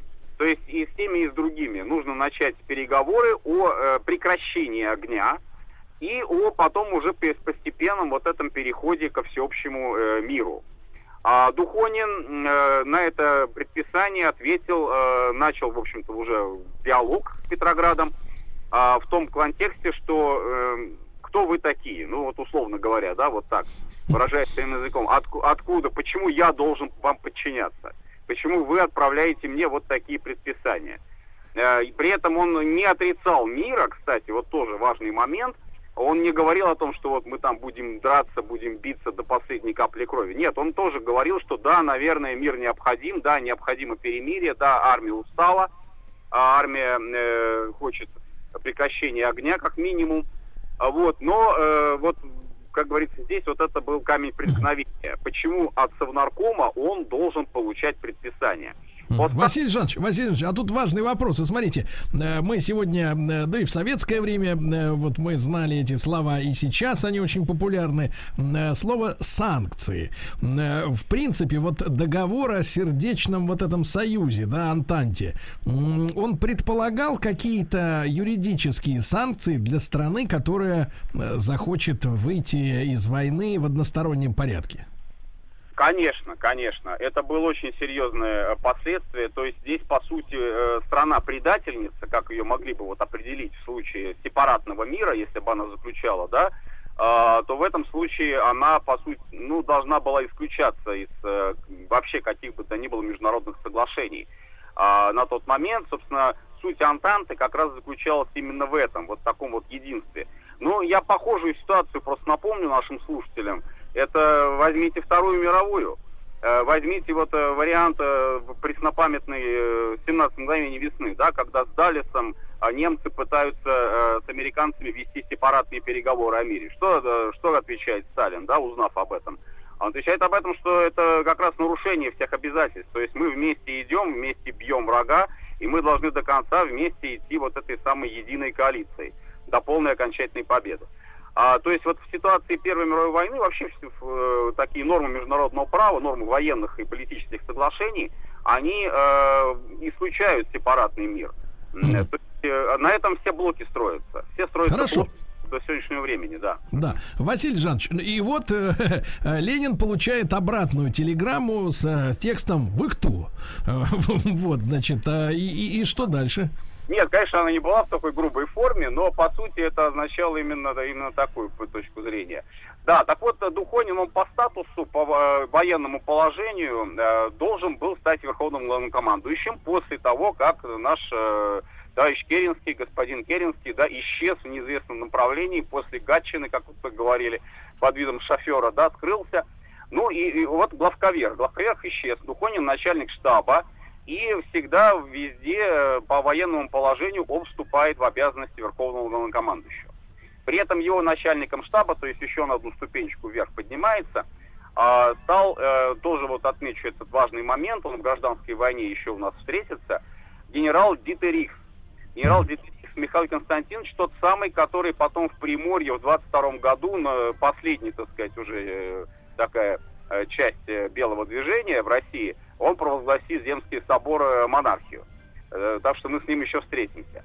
Вот. Вообще Дитерихс интересная фигура, он прибыл с Салоникского фронта, э, он имел очень тесные связи с французами, и тоже Дитерихса постоянно убеждал в том, что ни в коем случае нельзя никаких сепаратных переговоров начинать, Франция, Англия нам не простят, это предательство, и на Духонина Дитерихс, э, конечно, сильное влияние оказывал, судя по воспоминаниям вот тех, кто в Могилеве был. А, И э, под воздействием... Ну, Дитерих, кстати сказать, и начал вести переговоры с Совнаркомом, потому что вот какая интересная ситуация сложилась. Э, 9 ноября, вот по старому стилю, а, в Петрограде э, три э, наших руководителя, по сути, да, военных и политических, Ленин, Сталин и Крыленко, а, из Смольного переехали в здание главного штаба на Дворцовой площади. У- В здании главного штаба был прямой провод э, телеграфный э, Юза э, с Могилевым. И ночью, прямо вот ночью, они вызвали Духонина к переговорам. То есть вот с тем же требованием главным, то есть чтобы он начал вот эти сепаратные переговоры с военными, с военными командами о перемирии, о заключении мира предварительного. А, а Духонин спал в это время. А, и принял телеграмму Дитерикс. И Дитерикс начал переговоры с Лениным, Сталиным и Крыленко. А, сначала от имени Духонина, потом уже от имени себя самого. Сказал, То есть это как Матроскин, да, с родителями дяди Федора переписывался. Ну, может быть, да, похожая ситуация. Вот. Но э, Ленин э, категорически требовал, чтобы Духонина там разбудили, привели, и все. И потому что переговоры очень важные, и нечего там, значит, спать, когда его э, глава правительства вызывает. Э, Духонин откликнулся, и вот тут вот как раз начинается диалог э, такой, ну, я не скажу, что это был диалог там, э, как говорится, слепого с глухим, но по большому счету это напоминало вот со стороны, потому что переписка сохранилась это, а, Ленин э, однозначно совершенно э, стоит на позиции немедленных, незамедлительных вот этих вот переговоров. А Духонин начинает э, вопросы задавать такого технического порядка, в частности, там, ну, вроде бы не отрицая возможности мирных переговоров, он задает вопрос, а что нам делать с румынской армией, да, которая у нас вошла в состав румынского фронта? А Как с ними быть? Э, С ними надо вести переговоры или не надо, да? Еще там частности всякие технические. Ну, на это ему отвечают, что это все вопрос такой, который можно решить в процессе переговоров. А вы, главный, все-таки вот, готовы начать переговоры или нет? Ставят его уже перед э, окончательным решением. И на это как раз вот Духонин отвечает, что я не могу признать, ну, примерно такой ответ. Я не могу признать ваши полномочия, потому что полномочия э, власти будут только э, той, э, которая будет э, санкционирована учредительным собранием. То есть вот на больное место, как говорится, да, совнаркома он нажал. То есть, э, по сути, он их объявил э, никем. Он их объявил, вот, что это узурпаторы власти, и с ними вести переговоры невозможно. После этого сразу же ответная реакция Ленина, очень четкая, в ленинском таком стиле. Значит, э, он отстраняет Духонина от командования по телеграмме. А тут же стоит Крыленко, значит, э, Сталин оставил об этом воспоминание очень интересное, и такой выступал э, перед курсантами московскими в 24 году и вспоминал Сталин о том, как вот он, значит, с Лениным и Крыленко вел переговоры с Духониным. А Крыленко стоит рядом, говорит, вот прапорщик Крыленко будет теперь верховным главнокомандующим вместо вас. А, значит, э, э, что дальше делать? Как же все-таки вести вот переговоры о мире? И Сталин э, отмечает, лицо Ленина просветлело. Что же такое произошло-то, да? Почему вот так Владимир Ильич сразу стал хорошо себя чувствовать? А, И тут же после окончания вот этих переговоров с Духониным он заявляет, а мы обратимся напрямую к солдатам, мы обратимся напрямую к массам. И тут же принимается решение после вот э, срыва этих переговоров о том, что э, каждая воинская часть, э, которая находится на фронте, получает право вступить в переговоры с немцами, с австро-венграми, там, с турками, кто вот против них стоит, да, вот э, какой, какой фронт, в зависимости от этого, и начать напрямую переговоры. То есть, по сути, это братания. Братания, которое э, получает статус вот такого первичного мирного э, соглашения. Настолько оригинальная идея, которая, ну, вот, э, полагается такая, что сначала дипломаты, там, военные, как-то какие-то переговоры, а здесь вот сами солдаты, массы сами друг с другом начинают общаться. Чернов по этому поводу сказал, э, что мир будет заключен повзводно и поротно. Ну Вот, э, каждый, каждая воинская часть начнет свои собственные мирные переговоры. Вот так. Василий Жанович, а где, э, так сказать, э, просветленную мысль Владимира Ильича первыми, первыми стали воплощать на практике? А На практике, естественно, это были фронты, которые ближе к Питеру. И первый такой вот случай сфиксируется, а, ну, может быть, были еще какие-то, но вот четко совершенно есть фиксация этого случая, это Западный фронт, это участок 5-й армии э, Северного фронта. А, Вот они, э, Северный фронт, Западный фронт, они начали э, явочным порядком вести вот эти переговоры. Василий А, Жанович, но это же, это же не белый флаг, правильно, капитуляции? Это как-то по-другому было обставлено? Нет, вы совершенно правы. Это не капитуляция, это пока всего лишь прекращение огня. А, ну, в общем, конечно, немцы на это пошли. Более того, а, буквально через несколько дней после вот этого явочного такого всенародного э, мира а, из Петрограда в Брест, уже получив согласие от немецкого командования, отправляется первая советская делегация. То есть начинаются переговоры в Брест-Литовске, будущий Брестский мир. Это закончится, как известно, уже в марте 2018 года. Процесс такой длительный, сложный. Но вот это уже был первый шаг сделан к тому, чтобы войну прекратить. А, и отправляется делегация во главе с ИОФа. Это делегация Совнаркома, имеет полномочия от Совнаркома. А, Троцкий ее напутствует. И вообще Троцкий на тот момент тоже интересная его позиция была. Он был уверен, что вот настолько уже назрела эта необходимость мира, что то, что вот предложил Ленин, да, это буквально вот попало в точку, как говорится, да, и мы мир, э, ми- мира добьемся вот этими декларациями. Еще пара-тройка деклараций, и вообще не только там немецкая, там и наша армия перестанут воевать, но Все и э, перестанут.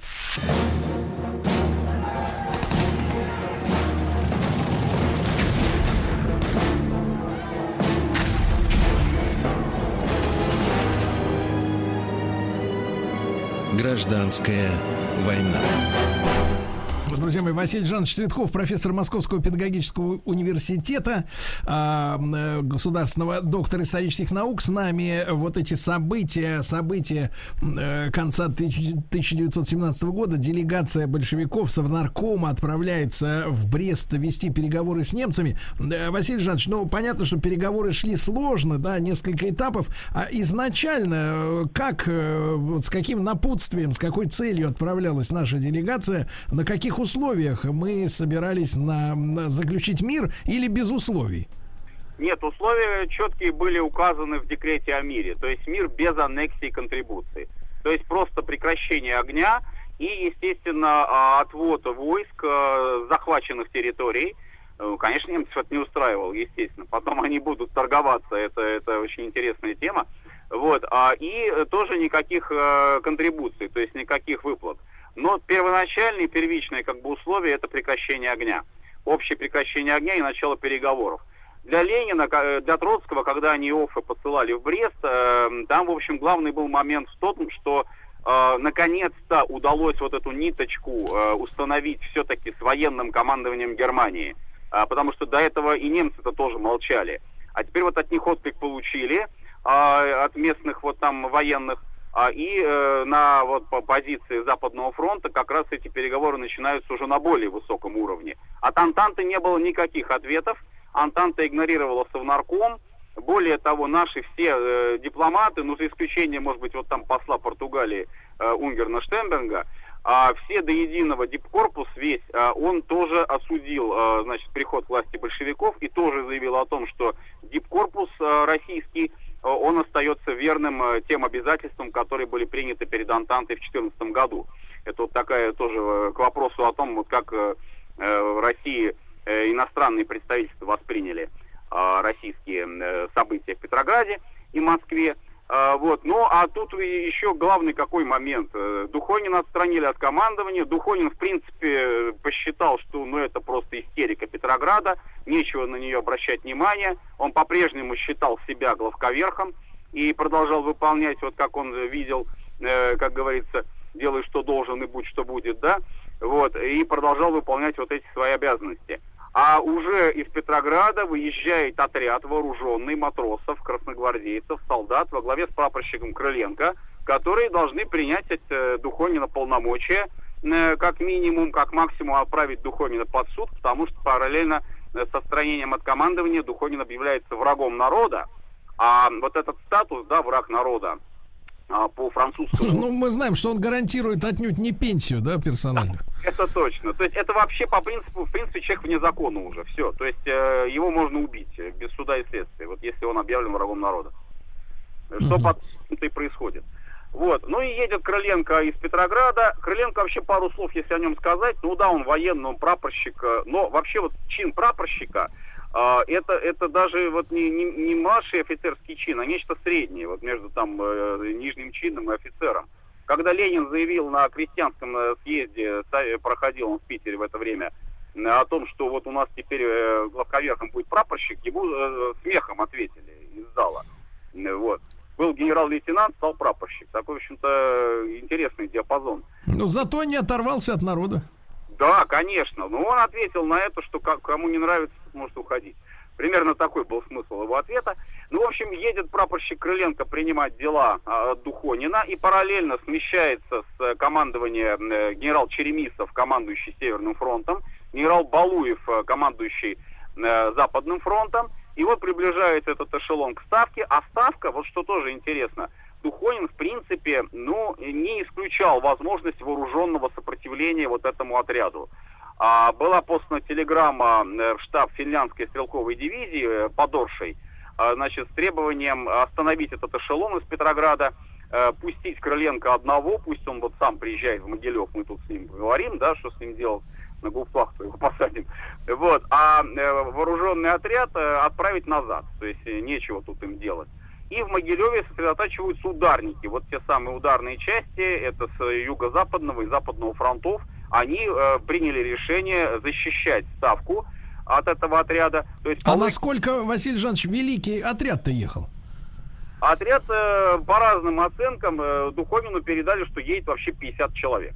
Поэтому он посчитал, что это 50 человек конвоя э, Крыленко совершенно не бессмысленно, и пусть, пусть уезжают обратно. Да вот, э, по более точным данным, которые, собственно, вот Совнаркомом да, эм, были приняты, здесь э, речь шла о нескольких сотнях человек, причем в двух эшелонах.